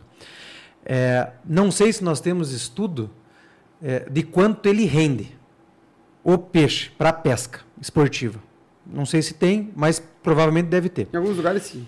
Certo? Mas então já é fato de que existem pessoas vivendo dele como um peixe esportivo. Tá? Seja a indústria de isca, seja a indústria de material, seja turismo, nós temos. Tá? Agora, existe alguém estudando formas para que essas duas pontas consigam coabitar? É, eu, eu, eu acho que essa é a nova fronteira. Né? Por isso que eu estou aqui. Acho que a ideia é. Porque para eu fazer um bom estudo, o que eu preciso? Entrar em contato com os pescadores. A gente já tentou várias vezes. Mas eu vou fazer, por exemplo, o Matheus e eu já tentamos fazer trabalhos usando. O Matheus tem um aplicativo que a gente pensou lá e ele fez, executou aplicou projetos, ele tem lá o Fisheye, por exemplo. Pergunta para ele quantos, quantos dados bons a gente tem. Porque daí o pescador faz o quê? Ele vai lá, pega o peixe, mede meia coxa, tira uma coisa. Então os caras não levam a sério, cara. Não dá, ninguém dá o ponto de pesca de verdade. O cara fala, ah, Guaratuba. Guaratuba em que lugar? para eu saber onde está o robalo e onde está o tucunaré invasor que soltaram lá. Você está entendendo o que eu estou falando? Então, assim, ciência cidadã é a nova fronteira. Eu gasto grande parte do meu tempo tentando investir nisso. Porque eu gostaria de fazer. Bem feito. É só que grande parte do problema que a gente tem é que quando a gente tenta engajar, ou principalmente, escuta o que eu estou falando, principalmente o pescador esportivo, os dados são muito ruins. Que são as pessoas que têm mais conhecimento e poder aquisitivo. Se você trabalha com lá, minha colega Carolina Dória, vou citar ela novamente, porque ela é muito boa lá e, e trabalha com isso, com os pescadores que vivem disso. Ela tem dados excelentes e publica mil vezes melhor que eu em Rondônia, na Unir, que tem muito menos dinheiro que o FPR. Por quê? Porque aqui ninguém me ajuda. Os pescadores. Então eu suplico assim, ó, quem vai fazer a diferença disso? Não é academia. Tipo, eu estou fazendo o máximo que eu posso. Assim, é os pescadores fornecerem informações, porque há contato, há aplicativo, há divulgação de aplicativo, há financiamento público e privado para aplicativo. E quem que manda informação? Daí você chamou o Matheus aqui um dia para uma entrevista, por favor, e ele vai te falar os dados. E os problemas que a gente tem com isso. Então, assim, falta essa conexão. E daí, outro problema. Eu, vou, eu já tentei fazer isso com alunos de graduação, para você ter uma ideia, Fabrício. É uma excelente pergunta. Eu vou na loja de pesca, o cara não quer perder um segundo na loja de pesca para conversar com um aluno de graduação para falar qual isso que ele mais vende, se é para tucunaré ou para roubar, ou para roubá-lo. O cara não quer perder tempo com isso. De 100 questionários, 10 respondem. E daí eu vou para outra instância. Eu tenho agora um questionário que eu peço que depois, se vocês puderem divulgar, entrem lá no leque da minha aluna Laís Carneiro é, que está fazendo doutorado com impactos de invasores dentro de unidades de conservação. E a gente mandou primeiro para gestores, a gente mandou para todas as UCs, para todos os gestores de unidade de conservação federal. Que são várias, né? Sabe quantos responderam? 20. Gestor, funcionário público. Então, como é que eu vou fazer pesquisa, fazer isso que você está falando? Se eu gasto tempo, porque para você criar um, um, questionário, elaborar um questionário, você perde tempo. Eu perco meu tempo, meu aluno perde um tempo. A gente tem que implementar no Google Earth, implementar a plataforma, pensar questões é, múltipla escolha, questões para ver quem vai responder. Você tem que pensar em tudo, né? Questões de validação, para ver se o cara não está mentindo, se não está só fazendo aleatório. Então, mas daí... E daí ninguém responde. Então, mas daí... É, é, então. não sei a chegamos. Não, mas, o que fazer de verdade. Mas então, assim, conseguimos chegar no consenso de que sim, existe estudo do sim, impacto. Sim. E sim, existe uma ideia. Né, que causa algum. Não, que, que, o, que, o, que o Tucunaré hoje é, ele é, é suporte financeiro de um setor muito grande. Mas, Isso... mas, mas aí que é o meu ponto. Assim, em que escala? Esse é outro não, não, não. Esqueça a escala porque eu vou comentar agora. Em geral, né? É, em geral. Tá? Porque dizer assim. Mas porque não dá para separar exótico do invasor. Isso que eu estou falando. O tucunaré a gente sabe que ganha muito dinheiro, aonde ele é nativo. Cara, eu não tenho problema nenhum com ele. Não, mas então, vamos. Toda vamos... a bacia, a maior parte do Brasil, ele é nativo. Não, mas vamos pegar ele como invasor. Sim. Lá na Amazônia, deixa ele lá. Sim. Ele como invasor, é, é, é comprovado que ele gera dinheiro. Ele gera dinheiro. E há estudo de que ele causa impacto. Isso, é, isso são dois, é, vamos assim chamar de fatos, tá bom? A dificuldade está fazer os dois coabitar, certo? Contrapor, né? Talvez é, não, de uma forma melhor. É, eles não, eles têm que se contrapor, não. Eles já se contrapõem. Atualmente eles se contrapõem. Sim. Eles têm que coexistir. Por quê? Deve existir uma fórmula aonde é, ele já seja invasor, ele possa ser é, controlado e continue gerando renda. É, mas... Então, será que o problema não está na forma como os dois lados se veem? Porque é, é, não, a não, gente teve um comentário, olha só, a gente teve um comentário no Instagram de um seguidor nosso que ele comentou assim, não vou me lembrar o nome, mas ele disse assim, é, volto à, à audiência na próxima live, porque eu não vou assistir o pessoal falando mal do Tucunaré. É. Mas isso é paixão. Não, isso não, é veja, religião. Mas, ó, ó, deixa eu concluir meu raciocínio. Eu não estou falando mal, estou falando então, que é. Mas, mas veja que ele não. Ele, ele já tem um, um, um pré-julgamento de que, que é o bom. professor falaria mal do tucunaré. Pois é. E nós, e, e o, o, os estudiosos, vamos assim dizer, já tem um pré-julgamento que nós, pescadores, queremos o tucunaré em qualquer lugar próximo à nossa casa, porque a gente gosta só do peixe. É falácia isso. Mas veja, mas o professor disse isso aqui. O quê? Que tem pescador que quer pescar o tucunaré do lado de casa. Mas eu não falei que todos os E pescadores quer... esportivos. Não, não, não tô, tô. Não, não estou falando, estou falando num, num, num geral.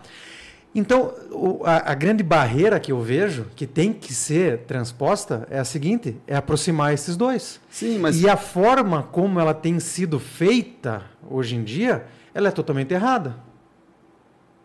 Porque nós, como pescadores, não queremos saber dos estudiosos, porque estão falando mal do peixe que a gente gosta. Mentira, porque eu tô aqui. E os biólogos e os estudiosos, porque eu tô aqui já. E os estudiosos têm raiva dos pescadores porque a gente não está vendo, vamos assim dizer, hum. o, o, efeito a longo prazo que ele pode causar. Então, será que é, tentar aproximar esses dois lados de uma forma mais amigável, sem querer que um empurre o pensamento goela abaixo do outro, é, não seria o caminho mais racional a se seguir? Eu acho que a gente está nesse caminho, né, Fabrício? Na minha opinião aqui, assim, é tudo o contrário que você está falando é o que a gente está fazendo. Porque você me chamou duas vezes para vir aqui, como cientista, e eu confesso, assim, não tenho treinamento, mas tenho tentado fazer o melhor possível para não pegar esse estigma. O que, que acontece? É que uh, é uma analogia que eu vou fazer. É como eu querer pregar evolução por seleção natural dentro de uma igreja evangélica pentecostal. Tipo, eles não vão querer nem me escutar. Coisa que tem evidências, etc. Assim, evidências empíricas, tipo fóssil, dinossauro, centenas de coisas, genética. É, assim, daí não, não há discussão. Quando há paixão e há é, um preconceito sobre qualquer coisa, não há discussão. Assim, eu acho, vou debater, mas não, não, não vai avançar nunca. Agora, eu discordo de uma coisa. Eu acho que assim, eu acho que não é contraditórias as duas coisas. Não é contraditório.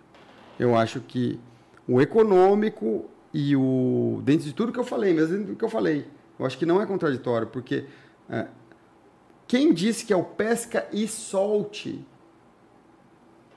que gera dinheiro? Quem disse que é introdução? Então, isso não ninguém, não existe dados. Existe dados falando assim, ó, o tucunaré, a venda de isca de, de para Tucunaré gera dinheiro.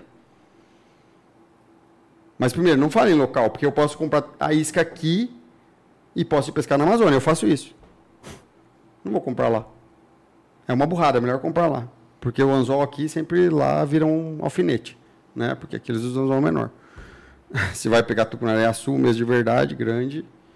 Mas, mas assim, a gente costuma fazer isso, né? Então, assim, você não sabe de fato o que você, por exemplo, é, black bass. Eu adoro pescar black bass. E eu pesco para ciência aqui. Em vários reservatórios. Onde é proibido pescar, tipo, sei lá, Piraquara 1. Vai sair um programa daqui a pouco lá. Não vou fazer propaganda dos concorrentes, mas, mas, mas tem isso. A gente, a gente pesca para ci, pesca científica. Daí eu compro minhas iscas onde? Isca boa mesmo? Internacional. Best Pro Shop.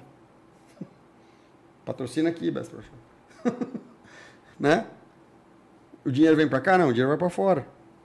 Então, é outra coisa que você tem que pensar. Será que o Tucunaré esse que você está comprando aqui, o dinheiro vem para cá mesmo? Ou é Xing Ling que vende isca para cá, vai para lá?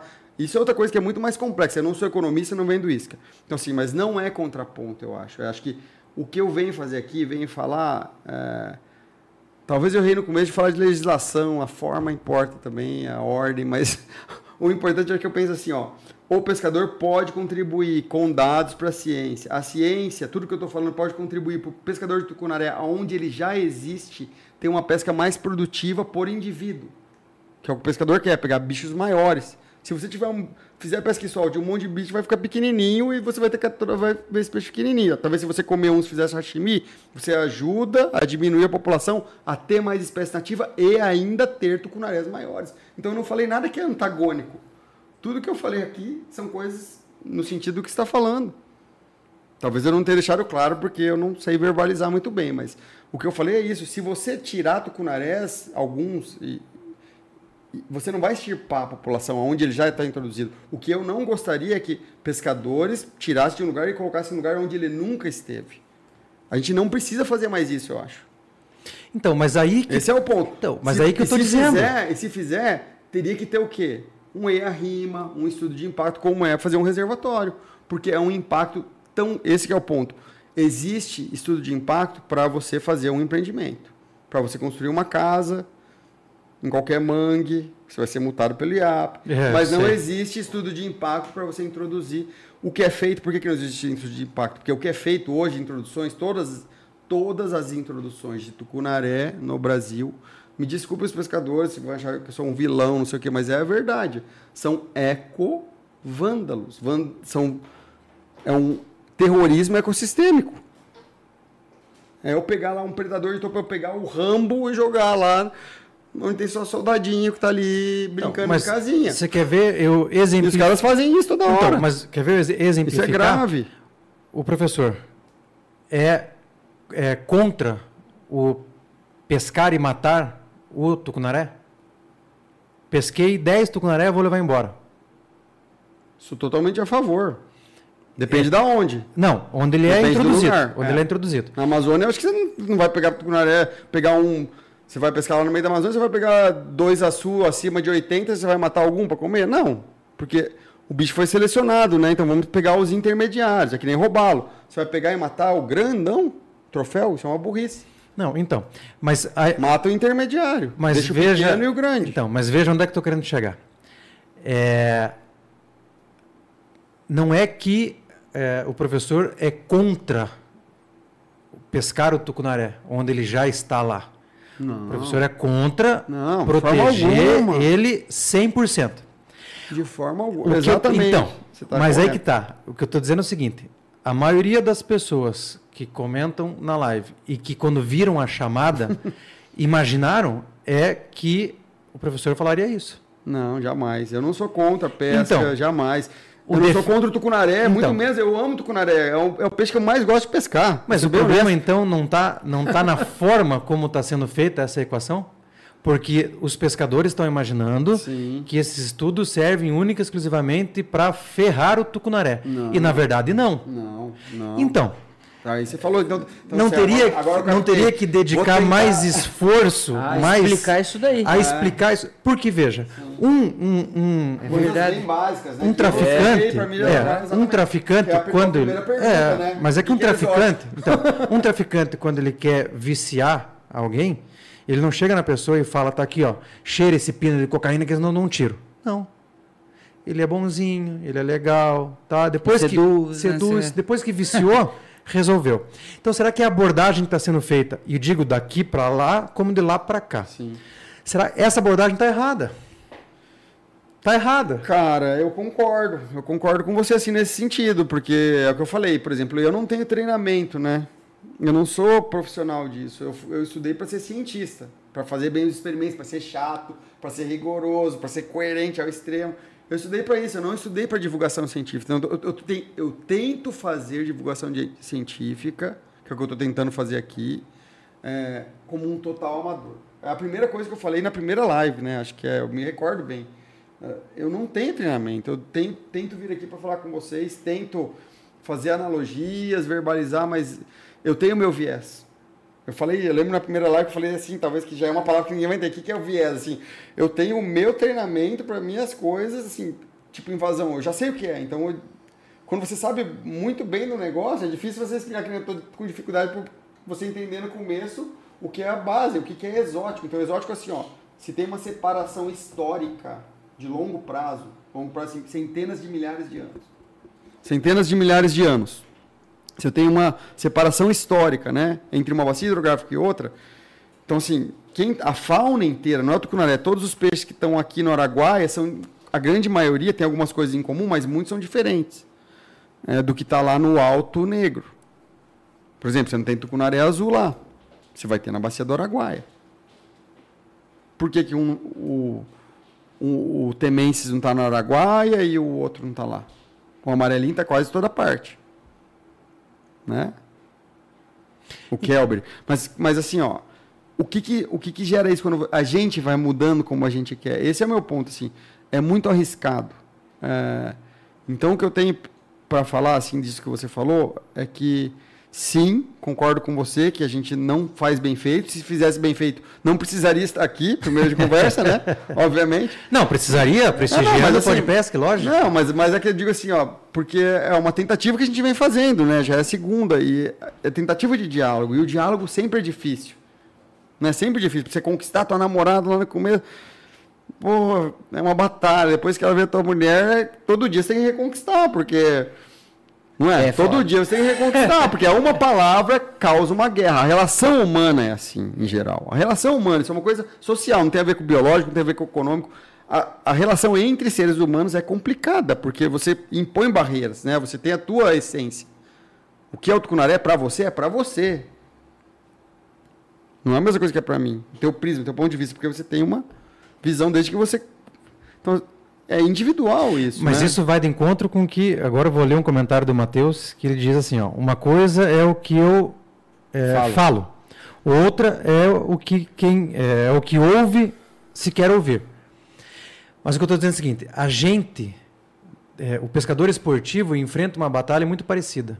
Porque a gente há muito tempo tenta é, colocar na cabeça dos pescadores que a pesca esportiva é sensacional. Que não é legal você ir lá e pescar 60 peixes, matar os 60. Por quê? Porque no mesmo pensamento, daqui 10, 20 anos, você não vai mais pegar 60. Você vai pegar 10. Por quê? Porque você ficou 20 anos matando tudo que você pegava. Então, a gente tem essa, essa, essa briga dentro é, é, do nosso nicho, que é tentar convencer esse pessoal que, cara, você quer comer um peixinho, não tem problema nenhum. Mas não leva os 60. É, não precisa fazer uma chacina é, ali, né? Sim, mas não leva 10. Fabrício, então a gente também tem essa, a gente tem essa briga. Onde veio isso? Isso aí veio da época lá do Rubinho, de várias outras pessoas do começo lá, do que começaram a pesca esportiva aqui, que era uma época que é quando eu ia pescar com meu pai lá no Pantanal, que a gente saía de Ribeirão Preto com um caminhão frigorífico e trazia 20, 30 jaú. Não é a mesma coisa que a gente está falando agora. São coisas muito diferentes. A pesca esportiva já está inoculada, é o que eu estou falando. Já tem doutrinamento, já tem mídia por de, de, trás dela. Não é mais na época do Rubinho, de outras pessoas que estavam lá, que, que fazia assim, uma divulgação basal do que era pesca e solte. Por quê? Porque pesca e solte tem a ver se ele for no lugar nativo. Se for no lugar onde a espécie é uma praga, é pesca e mate. Esse é o meu ponto. Não é, não é generalizar. O meu ponto é assim, não generalize. Aonde você está pescando tucunaré? Está pescando na Amazônia? Não mate nenhum. Porque já tem pouco em alguns lugares. Aonde tem muito, coma um. Dentro da Amazônia. Dentro da Amazônia tem várias bacias com várias localidades dentro da bacia, que é uma coisa diferente uma da outra. Cada lagoa é uma coisa diferente. Cada lagoa. Vocês sabem. Se você for pescar lá, você vai ver. Uma tem um pirarucu, você já não vai pegar tucunaré. Difícil se ele estiver comendo lá. O tucunaré, vai estar lá no meio da galhada. Se tiver, então, repiquete, daí você não vai pegar nada. Nem os filhotes, nada, zero. Agora, se você está num, é, sei lá, num lago no interior de São Paulo, ou aqui é, na represa de Foz do Areia, que está cheio de tucunaré, tem lugar, e dourado, que os dois não são nativos, e daí você faz operação de pesca e fica soltando dourado e soltando tucunaré, você acha que está fazendo uma coisa legal agora, mas daqui a 30 anos você está comprometendo a tua própria operação de pesca. Porque, novamente, repito, assista o pesadelo de Darwin. É exatamente a mesma coisa. Você está soltando dourado num lugar onde ele não tem predador natural. Uma bacia que você. A dominância dela, poucas espécies de pequeno porte. Tucunaré, na bacia do Iguaçu, mesma coisa. Você está soltando um predador de topo num lugar que as espécies, o porte médio é pequeno. Nunca subiu nenhum bicho grande. Então é que nem você pegar no jardim da infância e soltar um psicopata armado. Sim, é uma analogia drástica, grosso né? Mas, modo, né? Grosso modo, mas é, cara, é, você está soltando um peixe que é predador, ele ataca uma isca, uma, depende da época, é uma bituca de cigarro. Se jogar e ficar fazendo assim, o tucunaré vai pegar. O tucunaré azul, ele é nativo de qual região? Bacia do Tocantins. Bacia do Tocantins. Piquiti, cicla Piquiti, Bacia do Tocantins. é, que é uma parte da bacia amazônica. Mas lá ele tem muito. Bom, a, o Lago do Peixe ele é. Tem muitos reservatórios, mas ele é nativo desses é nativo reservatórios. Essa região ele é nativo, mas é um ecossistema que foi modificado. Por foi exemplo, o professor Fernando é, Maier Pelicis, que é meu amigo pessoal e um excelente pesquisador, trabalha há mais de 20 anos no Lago do Peixe. E comparando, e a gente faz trabalhos juntos, comparando, por exemplo, a gente fez uma expedição agora, vai sair uma live em outro, que eu não vou falar aqui concorrente. É, mostrando a nossa expedição, onde foi comparar lugares onde ninguém nunca pescou, com lugares que pessoas já pescaram os nativos de lá. A gente nem está comparando aqui. Se for comparar a produtividade, tamanho e biomassa com o que tem aqui, é tão ridículo. É tão ridículo aí que eu falo. Vale a pena você falar que ganha dinheiro para pegar um. É ridículo assim. Biomassa, número de ataques. A gente, tá, a gente mede isso. Quantos ataques, bacareias que você joga. A gente, a gente para um tempo, que é o que o pescador não faz, né? A gente para um tempo. Quantos ataques teve agora, nessa primeira hora? Eu, você. Quantos bichos capturou? Quantos você perdeu que entortou o anzol? Quantos... Mas você quer ver como é que, é, é, já que para o estudo dados são importantes, você quer ver como é que explicar melhor a coisa é, gera é, resultado? Vou ler um comentário aqui ó, do Marcelo Passos. Uh, Perdi. Então, lá no Tocantins, então, assim, seria o correto seria pescar e soltá-lo, pois ele é nativo de lá? Sim. Das bacias? Sim, né? sim, Apesar sim. de ser um ter uma sim. represa ali, sim, né, e tudo sim, mais. Sim. Ele domina a represa, né? Ele porque já foi uma modificação natural, uhum. mas lá é um bicho nativo, não nativo tem problema nenhum soltar, sim. E também consumir alguns, porque Pode ser também que nesses lugares, em alguns lugares, ele pode ter uma superpopulação em comparado com as outras espécies. Uhum. Ele vira o rei, né? Porque assim que acontece no Tocantins, mesmo no Tocantins, onde não há um reservatório, há poucos indivíduos de tucunaré. No Tocantins você tem o tucunaré amarelo e o tucunaré azul. É, mas aonde você constrói um reservatório, você acaba tendo uma dominância gigante do azul. Ele se dá muito bem. Em geral, né? Em geral. Em geral. É, eu acredito. Sim, pega muito mais e, e de maior porte e ele e outras espécies você quase não pega. Peixes de couro, outros peixes, porque você aumenta a transparência da água. Né? São, algumas coisas são bem óbvias, assim, mecanísticas mesmo. Né? Você construi um reservatório, você tem o quê? Decantação de sedimento. Então, onde você tem água turva, você vai ter mais peixe de couro e peixe que enxerga, depende de outros órgãos. Dourado, que é, caça com o sistema sensorial de linha lateral, outras coisas. É, tem também, parecido com o tubarão dourado, ele tem sensores, né? Então você pega dourado em água turva. Mas é, o tucunaré, geralmente a água é transparente, ele vai, onde ele tem a água transparente, ele vai ter uma dominância sobre as outras espécies. Ele vira o rei, né? Ele, é um, ele deixa de ser um coadjuvante para ser o ator principal de longe, assim. Agora, nos reservatórios, seja onde for, lugar nativo ou invasor. Agora, essas espécies, essas espécies, espécies. Nativas ali do, do local, Aí você introduziu o tucunaré lá, né? Aí existem as espécies lá. E aí, em tese, ele vai acabar com elas, né? Mas não existe um tempo de adaptação também dessas espécies para saber que esse cara novo ali está fazendo isso e para elas se adaptarem, se defenderem? Excelente pergunta, excelente pergunta. É, sim, algumas espécies sim conseguem se adaptar é, e é possível, isso são coisas que a gente que estudar, né? São ideias do, do livro do Darwin lá, que eu estava lendo, comentei com você, que é os diários de bordo do Darwin, ele fazia experimentos disso. Porque ele via, por exemplo, que lagartos, é, como as iguanas de Galápagos, elas fora da água, elas eram, ele falava com essas palavras, elas são idiotas. Às vezes, se eu pegar elas, apertar, mas se eu jogo elas dentro d'água, rapidamente elas mergulham para o fundo, perto do substrato, e a vegetação e voltam correndo. Por quê? Porque na água tem um monte de predador. Então ele fazia um experimento, jogava ela lá, jogava na, jogava na terra, ela ficava paradona, deitada. Jogava na água, ela mergulhava e voltava, porque tem predador. então, assim, porque ela não reconhece predadores no ecossistema terrestre, mas no aquático ela reconhece predadores, tubarões, por exemplo. É, com o tempo, algumas espécies podem se adaptar.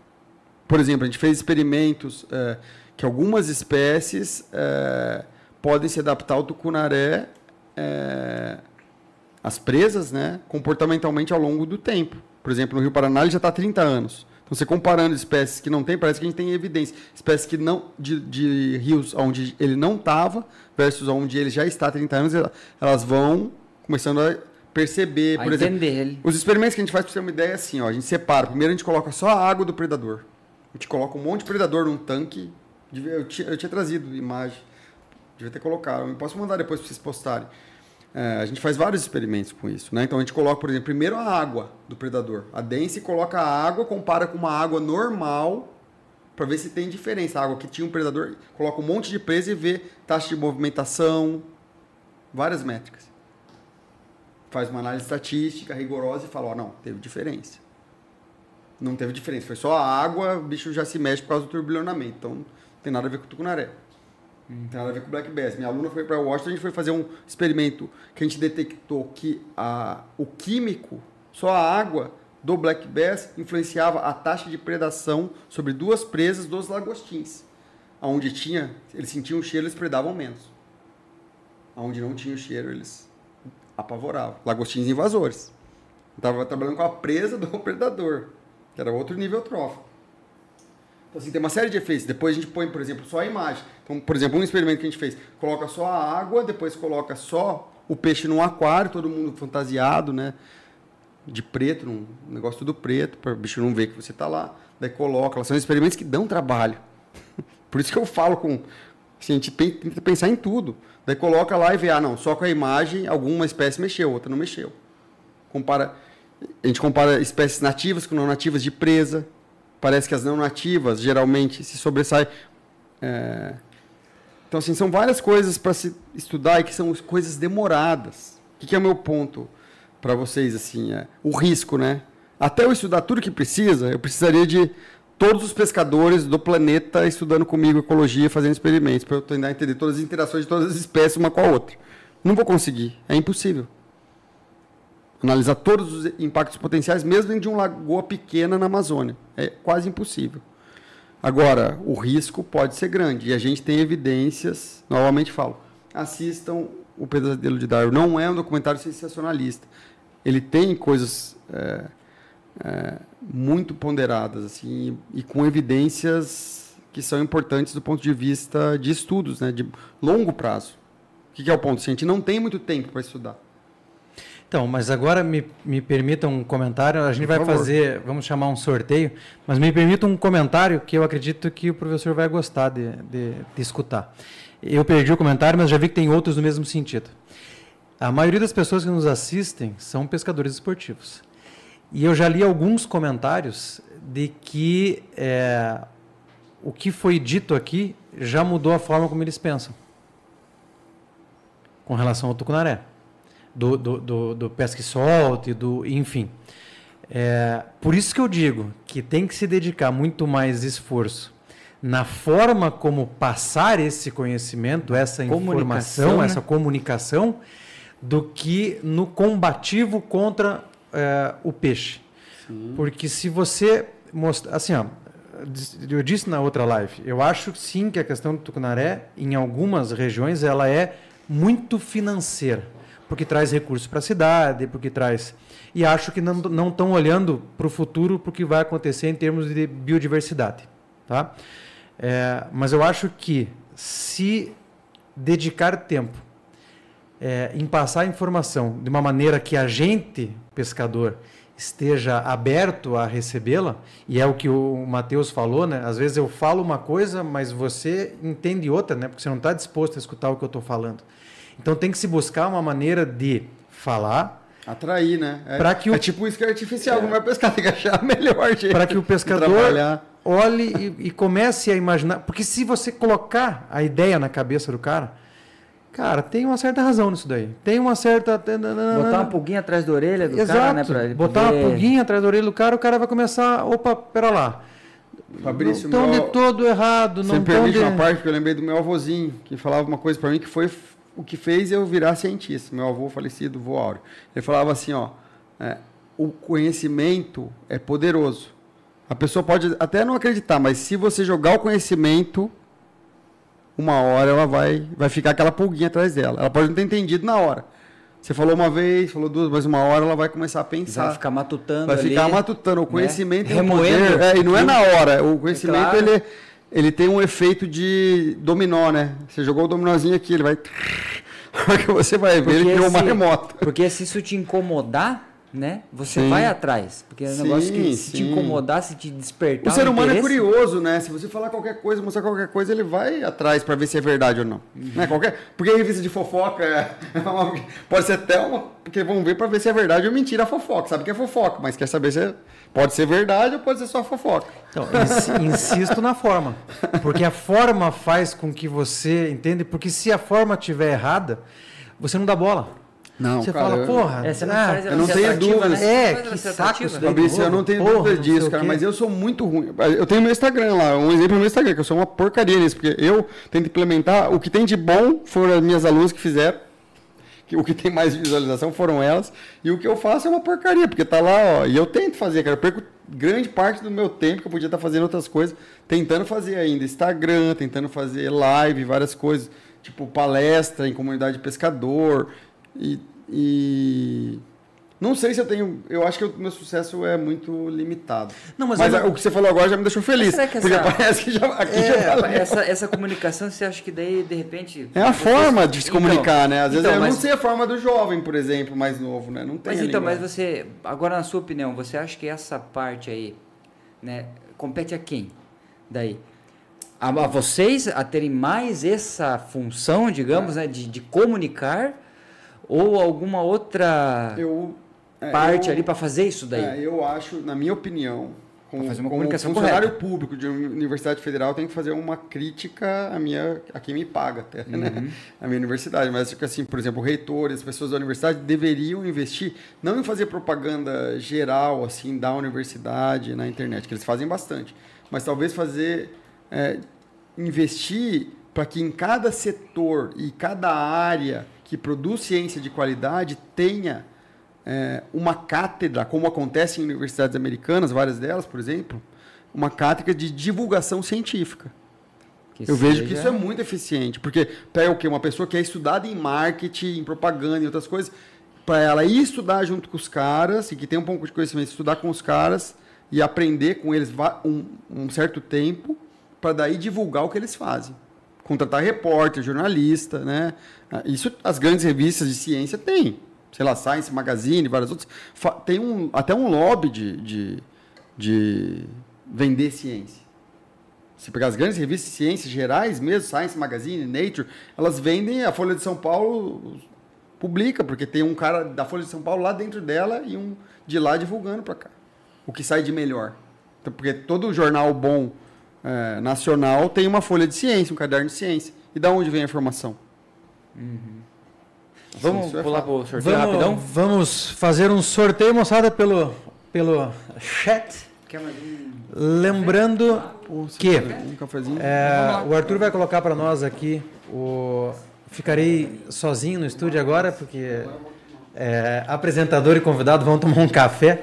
Comandarei sozinho, podcast latino agora com vocês. Tô com você, latino, tá aqui. Comigo, vamos, Arthur, vamos, vamos, vamos dois, dois aqui, cara. O Chico, no, Chico, eles estavam falando, de, Chico acabou de falar de uma coleção de facas, falou que é para mim ter fé que vai chegar uma para mim, tô esperando. Vai chegar uma faca, então Chico manda uma Chico, faca pro Arthur. Mande, mande. mande Arthur, carrega para nós então. Presente. Moçada, vamos sortear aqui, ó, um boné da Nativos e agora uma canequinha de chopp, tá? Não vai dar para ver, mas é da Nativos também. Lembrando que se uma mulher ganhar esse sorteio agora e quiser trocar o boné pela viseira, tá? nós temos também uma viseira da Nativos para as mulheres ou também para os homens, se quiserem usar, enfim, decisão é de vocês.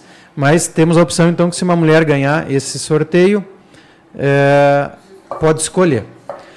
A gente vai ter depois desse sorteio mais um, que vai ser outra canequinha nativos com dois frogs da Tropical Frog. Quem for de Curitiba, retira aqui na agência.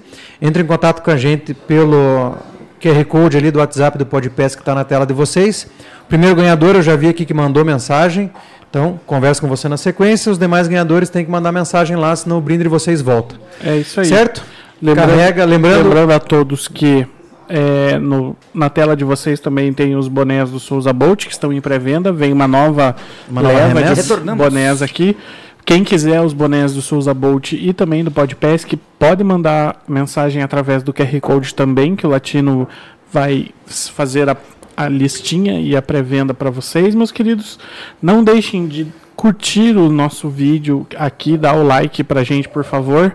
Vocês que entraram agora e quiserem mandar um super chat pra gente ler o comentário de vocês, ajuda muito o projeto Podpesc. Então, por favor, nos ajudem, porque não é fácil, galera, toda segunda-feira a gente produzir todo esse material e fazer todos os cortes que a gente tem feito. É um custinho bem bacana, então Vamos que vamos. Então Resumindo, ajudem precisamos de dinheiro. Exatamente. Quantos likes nós temos deixa nesse ver, vídeo? Deixa eu ver aqui, eu também... Renanzinho. Nós estamos com 63 likes até o momento. Tá então, quem não curtiu, galera, por favor. Quem não curtiu, deixa o like. Eu queria mandar, moçada, um abraço para a família do é, Alessandro Sapo. É um guia de pesca ali da região do Superagui, se não me engano, que esses agora essa semana ou semana passada acabou falecendo. Então, um forte abraço à família, que Deus possa confortá-los nesse momento difícil. Mais um amigo pescador aí que foi pescar em outras águas. Ok? Quero mandar um abraço também para o João Carlos, é, grande amigo. Quero mandar um abraço também para o Emerson, que também é um grandíssimo amigo nosso aqui da AD Media Group, meus jovens. E é isso aí. Vamos pro sorteio então, Latino? Sorteia, meu querido. Vamos lá.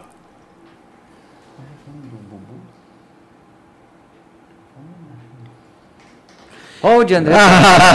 Ah, Quem lá. ganhou? Rod Andretta. É bom ler o comentário dele. É, eu não consigo ler daqui, Arthur. É, o ribeirinho que não tem outra hipótese de sustento pode ser obrigado a fazer o extrativismo danoso. Por isso, a parte econômica não pode ser separada da ambiental. Esse foi o comentário do oh, de André. É, eu, se não me engano, ele tinha comentado mais algumas coisas antes desse, desse comentário aí. Ok, então o Rod uh, manda um zap pra gente ali no WhatsApp do Podpesc, que a gente faz chegar para você o boné da Nativos e a caneca de chopp da Nativos. Teremos mais um sorteio ainda, moçada, que é a canequinha Nativos e dois frogs da não, isso aqui era só se alguém, uma mulher tivesse ganho. Eu posso mandar só um beijo pro meu Eu queria mandar só um beijo pro meu filho. Pode, que porque hoje era o dia de eu estar com ele, pro Pedrinho Vituli, Calma, meu filho, isso, pescador. Queria mandar um beijo para ele e me desculpar que era para estar com ele hoje, mas ele está aqui, deve estar me assistindo lá. No meu dia de ficar com ele para levar para a escola amanhã cedo. Um abraço. Nós, quantos anos ele tem? Doze. Doze. Então nós vamos dar um boné da Nativos para você levar para o seu filho. Obrigado. Olha aí, para compensar essa. Agradeço. Né, ele essa... vai gostar, ele adora. Você já gostou do boné, né? Ele adora.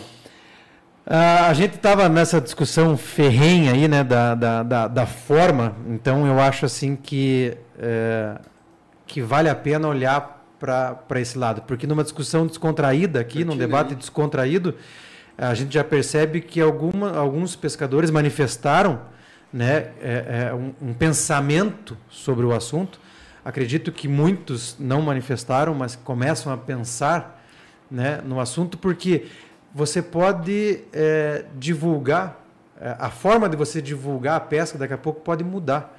Em vez de ser é, cota zero, aqui você pode matar esse peixe, o outro não. Entende? Exato. Lá, se você quer outro... um sashimi, vai para um lugar. É, exato. Acho que assim, a grande vantagem do nosso país é isso. Você poderia ter é, uma pesca esportiva diferenciada, uma diversidade de tipos de pesca, como você tem em vários países, né? Sei lá, você vai para a Argentina, você pode pegar um peixe lá numa cabeceira, outro peixe na outra, é, nos Estados Unidos. Aqui você tem centenas de possibilidades, no mesmo rio, às vezes. E daí todo mundo foca em duas ou três espécies massivamente, né? Sobre várias per perspectivas, eu acho. E isso é outra coisa que você falou. Sobre eu posso ter um pesque e solte 100% em algumas bacias e um pesque e mate 100% talvez em outras. E um intermediário em outras bacias ou em outros lagos de bacias. Então é contexto dependente. Esse é o ponto. O que eu falo é que assim, eu não sou dono da verdade. A ciência não é a dona da verdade. Falei isso em vários pontos. A gente mostra dados para que as pessoas e os tomadores de decisão tomem. Né? O BPBS lá que eu falei é o seu coordenador, é isso. Ele só mostra informações para tomadores de decisões. Então a gente vai mostrar as coisas que a gente tem no Congresso. Uhum. É, assim, e quem vai decidir é a sociedade em quem ela vota, quem apoia aquilo, quem apoia o outro. É, e fazendo as coisas, né? O indivíduo, nesse caso, o indivíduo é muito importante, eu acho. Por quê? Porque é uma decisão individual. Eu vou sacrificar um peixe. Que peixe eu peguei? Vou sacrificar ou não? É meio que brincar de Deus, né? Ao mesmo tempo que é sacrificar, também quando você inocula, solta, captura um bicho ou compra levinos, e você falou um negócio muito importante que eu esqueci de comentar, te parabenizar, Fabrício. Você falou um ponto fundamental. A gente está falando do pescador. E da onde a maioria dos pescadores, esses, que são poucos, eu acredito, não é uma maioria, duvido que seja uma maioria, que sejam eco xiitas ou eco amantes do tucunaré, que ficam soltando tucunaré ou brincando de Deus em qualquer lugar, muitas vezes por ignorância. Porque tem um lago, eu vou soltar aqui nesse lago do lado da minha casa, mas o lago pode transbordar e ir para o rio, ir para outro lago. Então tem que pensar em tudo isso. Né? Depois que você soltou lá, é uma poluição biológica. Eu falo isso na engenharia ambiental lá, né? Todo mundo se preocupa com poluente químico, físico, mas não. O, o químico e físico, se você soltar um pouco de formal na Baía de Guaratuba, lá em cima no Rio São Joãozinho, ele vai diluir. A hora que chegar lá embaixo já não vai matar mais ninguém. Agora, se você soltar algumas espécies de peixe, tipo Opsanus beta, que a gente tem, que veio de, de passivos, né, comerciais, que não tem a ver com pesca, outros, né, que é o peixe-sapo lá, ele pode comer um monte de coisa. É, mandar um abraço pro Gildo, que é colega nosso que monitora também lá no Superagui. Você falou, eu lembrei dele, do Gildo, um grande pescador lá de, de espinhel, que ajuda a gente a monitorar couve, espinhel, com o projeto Meros, lá no Superagui, que, que ele tem pego muito opsanos e caranguejo exótico. Então, assim, caranguejo assim, depois exótico. que eu soltei uma espécie no lugar, ela vai crescer com o tempo, ela não vai diluir. Ela vai propagar e multiplicar. Se for macho e fêmea lá, ou mesmo se não for, se for uma planta, ou anim, alguns animais também são tem capacidade de reproduzir, até tubarão, tem alguns que têm capacidade de reproduzir partenogeneticamente sem ter um macho. né? Existe isso para vertebrados, para tubarões, por exemplo, é, é, sabido experimentalmente. Em aquário você vê. Né? É, então, assim, tem uma série de processos que são importantes. Quem está controlando quem vende a levina? Ou quem produz a levina? Quem está controlando, não é só isso, é pior que isso. Eu posso agora, em tempo real, procurar aqui na internet comprar um GER um peixe crocodilo, leptoseus, e posso achar na internet e posso receber na minha casa amanhã. E posso soltar onde eu quiser virtualmente, porque ninguém está fiscalizando isso. Então isso é gravíssimo. Isso pode comprometer a pesca do lado da tua casa. Né? O governo não se preocupar com é, fiscalização eletrônica de comércio digital de espécies que não são daqui que são de outros países. Por exemplo, a gente tem um trabalho com aquariofilia jumbo, que hoje em dia é moda, né? O cara tem um aquário tucunaré, não sei o quê. E, da, e se muita gente faz responsável, muita gente, mas tem muita gente que é irresponsável. Ou que é ignorante. Viu lá um pedaço. Sabe como é que é as pessoas não assistiram? Às vezes o cara que divulga faz um negócio sério, no final fala, ó, não pode. Mas o cara só assistiu o começo. Ah, eu quero, achei bonito. Vou pôr no aquário. Daí no outro dia comeu todos os peixes dele, do curaré. Daí ele vai lá e solta no, lago, no rio ou no lago. Ah, não vou matar, né? Direito animal, vai me prender. Não. Você está protegendo o indivíduo, não está sacrificando ele, mas aí você vai sacrificar vários outros que estão lá, uma comunidade inteira. Ou um serviço ecossistêmico, às vezes, né? A pesca. Eu, eu só sinto dó do tucunaré porque ele foi eleito como o embaixador dos exóticos invasores. Então eu sinto sinto dó por ele. Coitado, né? Não tem Coitadinho, culpa, né? não tem. Colocar, é, né? jogaram ele, ele ali. Quis é, não tem, não. Jogaram as pessoas que soltaram ele em vários lugares. Né? não tem culpa, é verdade. Moçada, a gente vai fazer o seguinte: nós vamos fazer é, mais um sorteio, né? Que são os dois frogs e a caneca nativos, e a gente vai fazer mais um, que vai ser uma pergunta tá? Direcionado, direcionado não, mas só quem vai poder participar desse sorteio por pergunta são as mulheres que estão nos assistindo. E o brinde da pergunta vai ser uma viseira da Nativos, tá certo? Algum, alguém comentou ali na, na, no chat. Não foi um super chat. Poderia agora mandar ali uns 5 pila, né, pra gente. é, mas nós vamos atender ao comunicado ali. Vamos fazer sim uma pergunta daqui a pouquinho. A primeira mulher que acertar, tá? É, vai receber então a viseira da Nativos, Nativos que é a nossa patrocinadora. Agora é isso aí. Agora olha só, se você se identifica como mulher também, pode participar. eu é... quero ver quem vai agora. Eu pensei nisso, mas não falei. Ah, eu falo mesmo. Arthur, carrega para nós então o sorteio da dos dois frogs com a caneca nativos. Moçada, já estamos aqui a 2 horas e 30 minutos. Já vou avisando que a gente está caminhando para o encerramento. Vou pedir para que a gente faça as considerações é, finais. Né? Vamos passar para os agradecimentos, enfim. Mas já avisando que a gente está caminhando para o encerramento dessa live que foi absurdamente técnica, um assunto é, interessantíssimo e eu tenho certeza que quem acompanhou até o final é, engrandeceu aí o conhecimento com relação agregou agregou, agregou conhecimento, conhecimento porque conhecimento nunca é demais. É verdade tem razão. Certo?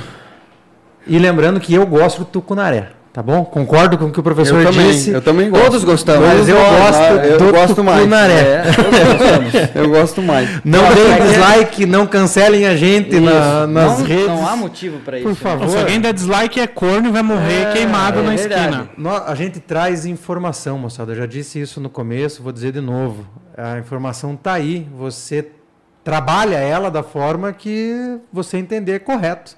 Né? E tentamos passar essa informação de uma maneira que você amigável, amigável é. que você também entenda, né? Então é, faça um esforço aí também, né? Já dando, pondere coisas. É, já dando um spoiler, tá certo? Nós teremos ainda esse mês uma outra live, um convidado vem aqui falar também do Tucunaré com uma visão diferente da do professor. E num futuro próximo teremos os dois na mesa discutindo ali no vai, vai ser, ser, bacana. Aguardem. Carrega lá para nós, Arthur, o sorteio. Eu ia falar algo, acabei esquecendo. Estou com uma memória é que meio... você tá muito perto de mim, tá passando. Tá pa... é Olha lá, e uma mulher ganhou ainda. Monique Pereira. Monique Pereira. Ixi. Boa noite. Boa noite, Boa noite, Monique Pereira. Pereira. Monique Pereira, o QR Code está na tela para você, escaneia, manda uma mensagem para a gente dizendo que você ganhou. Então, uh, os dois frogs e a caneca da Nativos. Agora você não vai ter opção de trocar pela viseira porque é, o formato aqui foi é, modificado ali. O, o sorteio é, era da canequinha da Nativos e do frog. Mas manda mensagem para a gente lá, a gente conversa. Daqui a pouco você não pesca, não vai fazer uso dos frogs, a gente te manda uma viseira no lugar dos frogs também. Importante é que você mande a mensagem ali no WhatsApp, tá certo?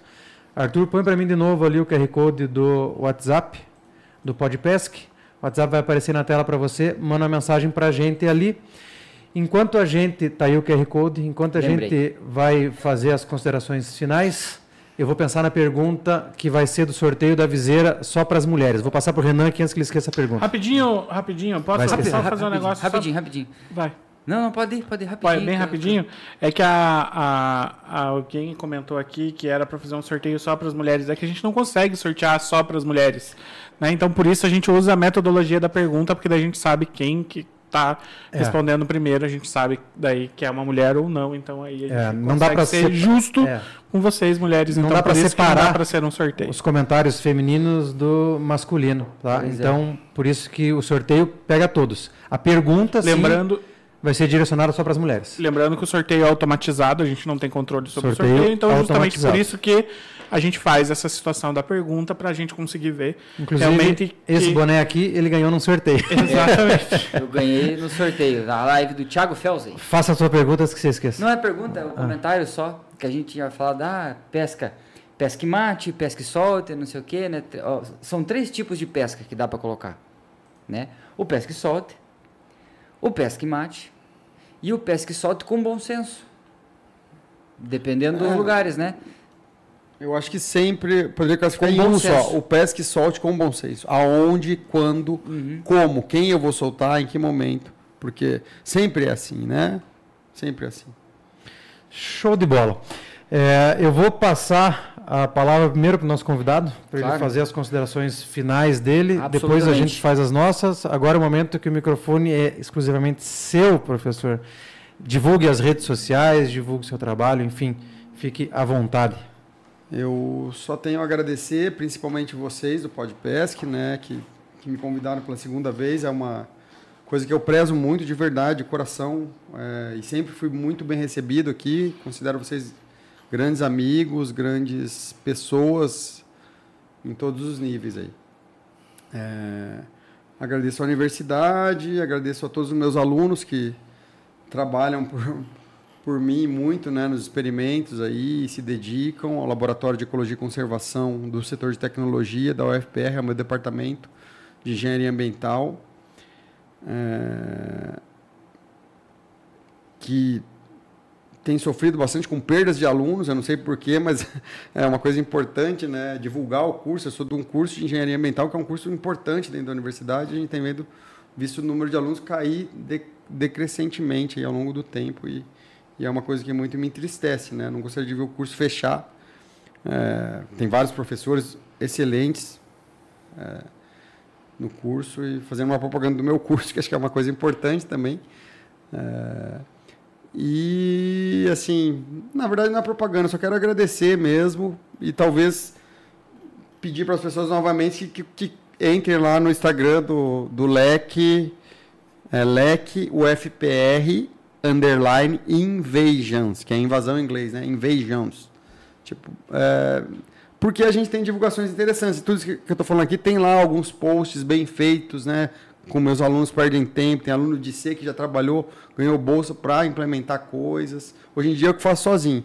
Então, assim, é, é, bem difícil, mas a gente tenta, né? Sem ter treinamento. E peço desculpas, assim, a minha ideia aqui não foi ser ofensivo com as pessoas que são apaixonadas pela pesca do tucunaré, muito pelo contrário. Eu sou apaixonado, todas as palestras que eu vou dar em qualquer lugar do mundo eu falo que a coisa que mais eu tenho que fez fazer ciência foi a paixão pelos peixes. Né? Tá aqui a prova eu tenho um monte de camisa de peixe, gosto de peixe, gosto de pescar, de verdade, gosto. Quando não estou fazendo nada, eu vou num riozinho pegar um peixinho, tenho aquário em casa, tenho peixe. Eu amo peixe. Desde que eu me conheço por gente, eu tenho um peixe vivo ou morto na minha mão, no aquário, numa coisa, desde três anos eu lembro lá. Pescando com meu pai, né, falecido. Então, assim, é, é, a paixão é importante. Então, eu amo também tucunaré, mais que tudo. O meu ponto é assim, a paixão é uma coisa que ela não pode ser racional.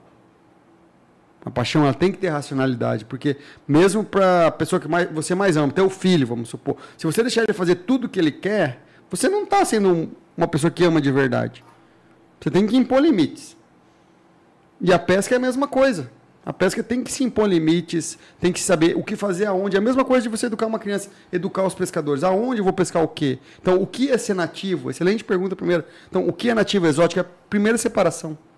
Deveria ser porque ela é, tem a essência biológica das ideias do Darwin, do Wallace, da biologia, né? Então eu falei o negócio do 3, fiz a brincadeira lá, porque tem a ver com isso, de fato.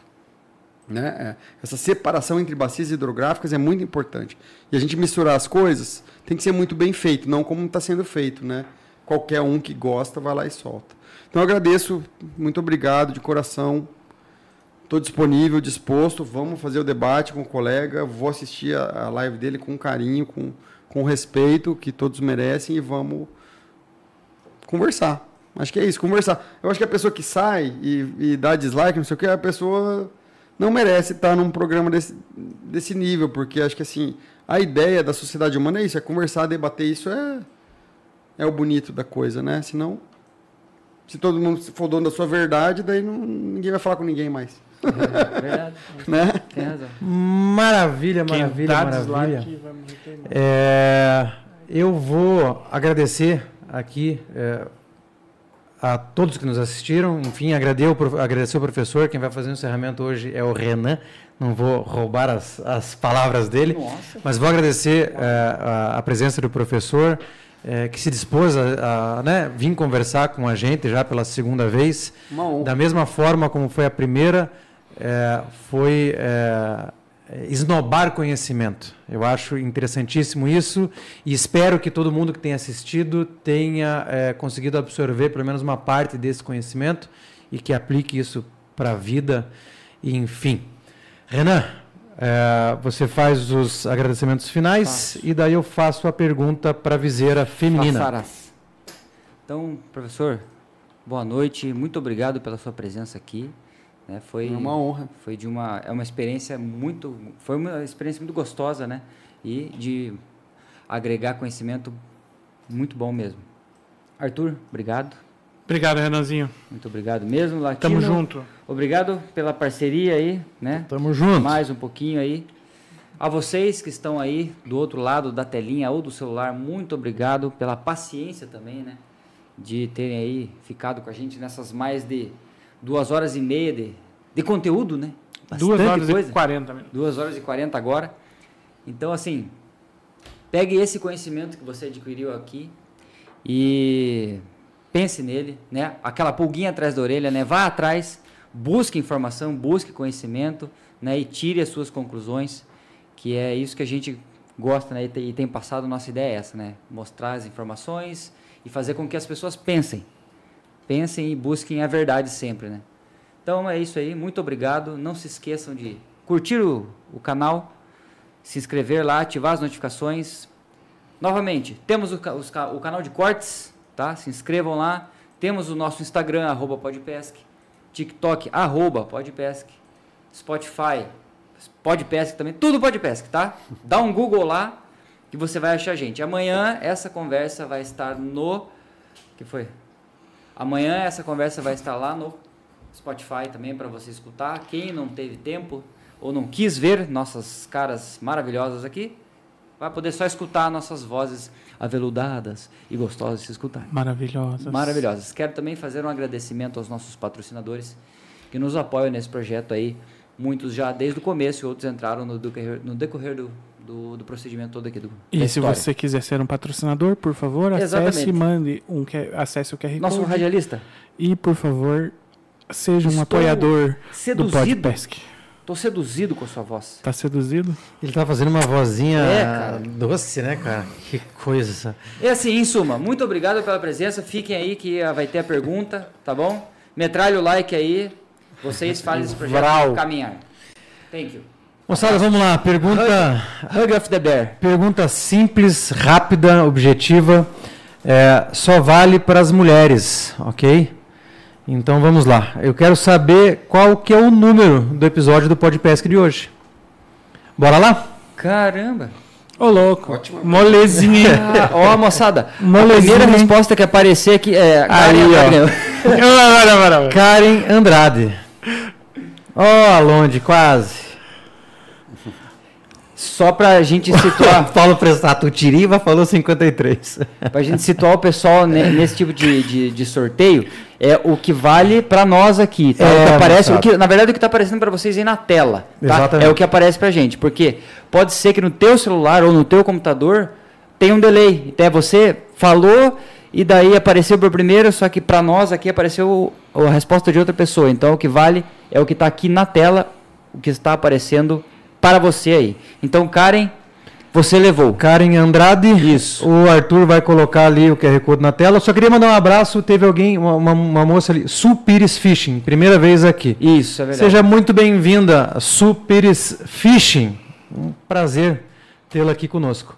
É, Fica Karen, à vontade para retornar. Isso, volte toda segunda-feira às 20 horas neste canal. Você tem lives do Podpesca. Quero dar um abraço, desculpa. Não, perdão. Mandar um abraço se vocês me permitem. Adilson dos Santos, que comentou agora ali, um grande abraço a você e a família, e um beijão para a Aline, minha gata. Hum, hum. Fechou. Karen, o QR Code está na tela, manda um WhatsApp para a gente ali, que a gente faz a viseira chegar para vocês. No mais, moçada, é, eu vou encerrar no lugar do Tcheca ou você encerra? Pode ser Latino. Ó, que legal. Você Pode ser, ó, ó, Tá até a tua rede social. Então, sigam vamos Latino lá, Souza. Até a minha rede social. Não sigam, porque eu, a minha rede é fechada e eu não aceito ninguém porque eu não tenho paciência para olhar lá, enfim. Sigam Latino Souza. É, vamos encerrar então? Então, vamos lá. Pode Pesca, que é a melhor história de pescador que você vai ouvir. Show!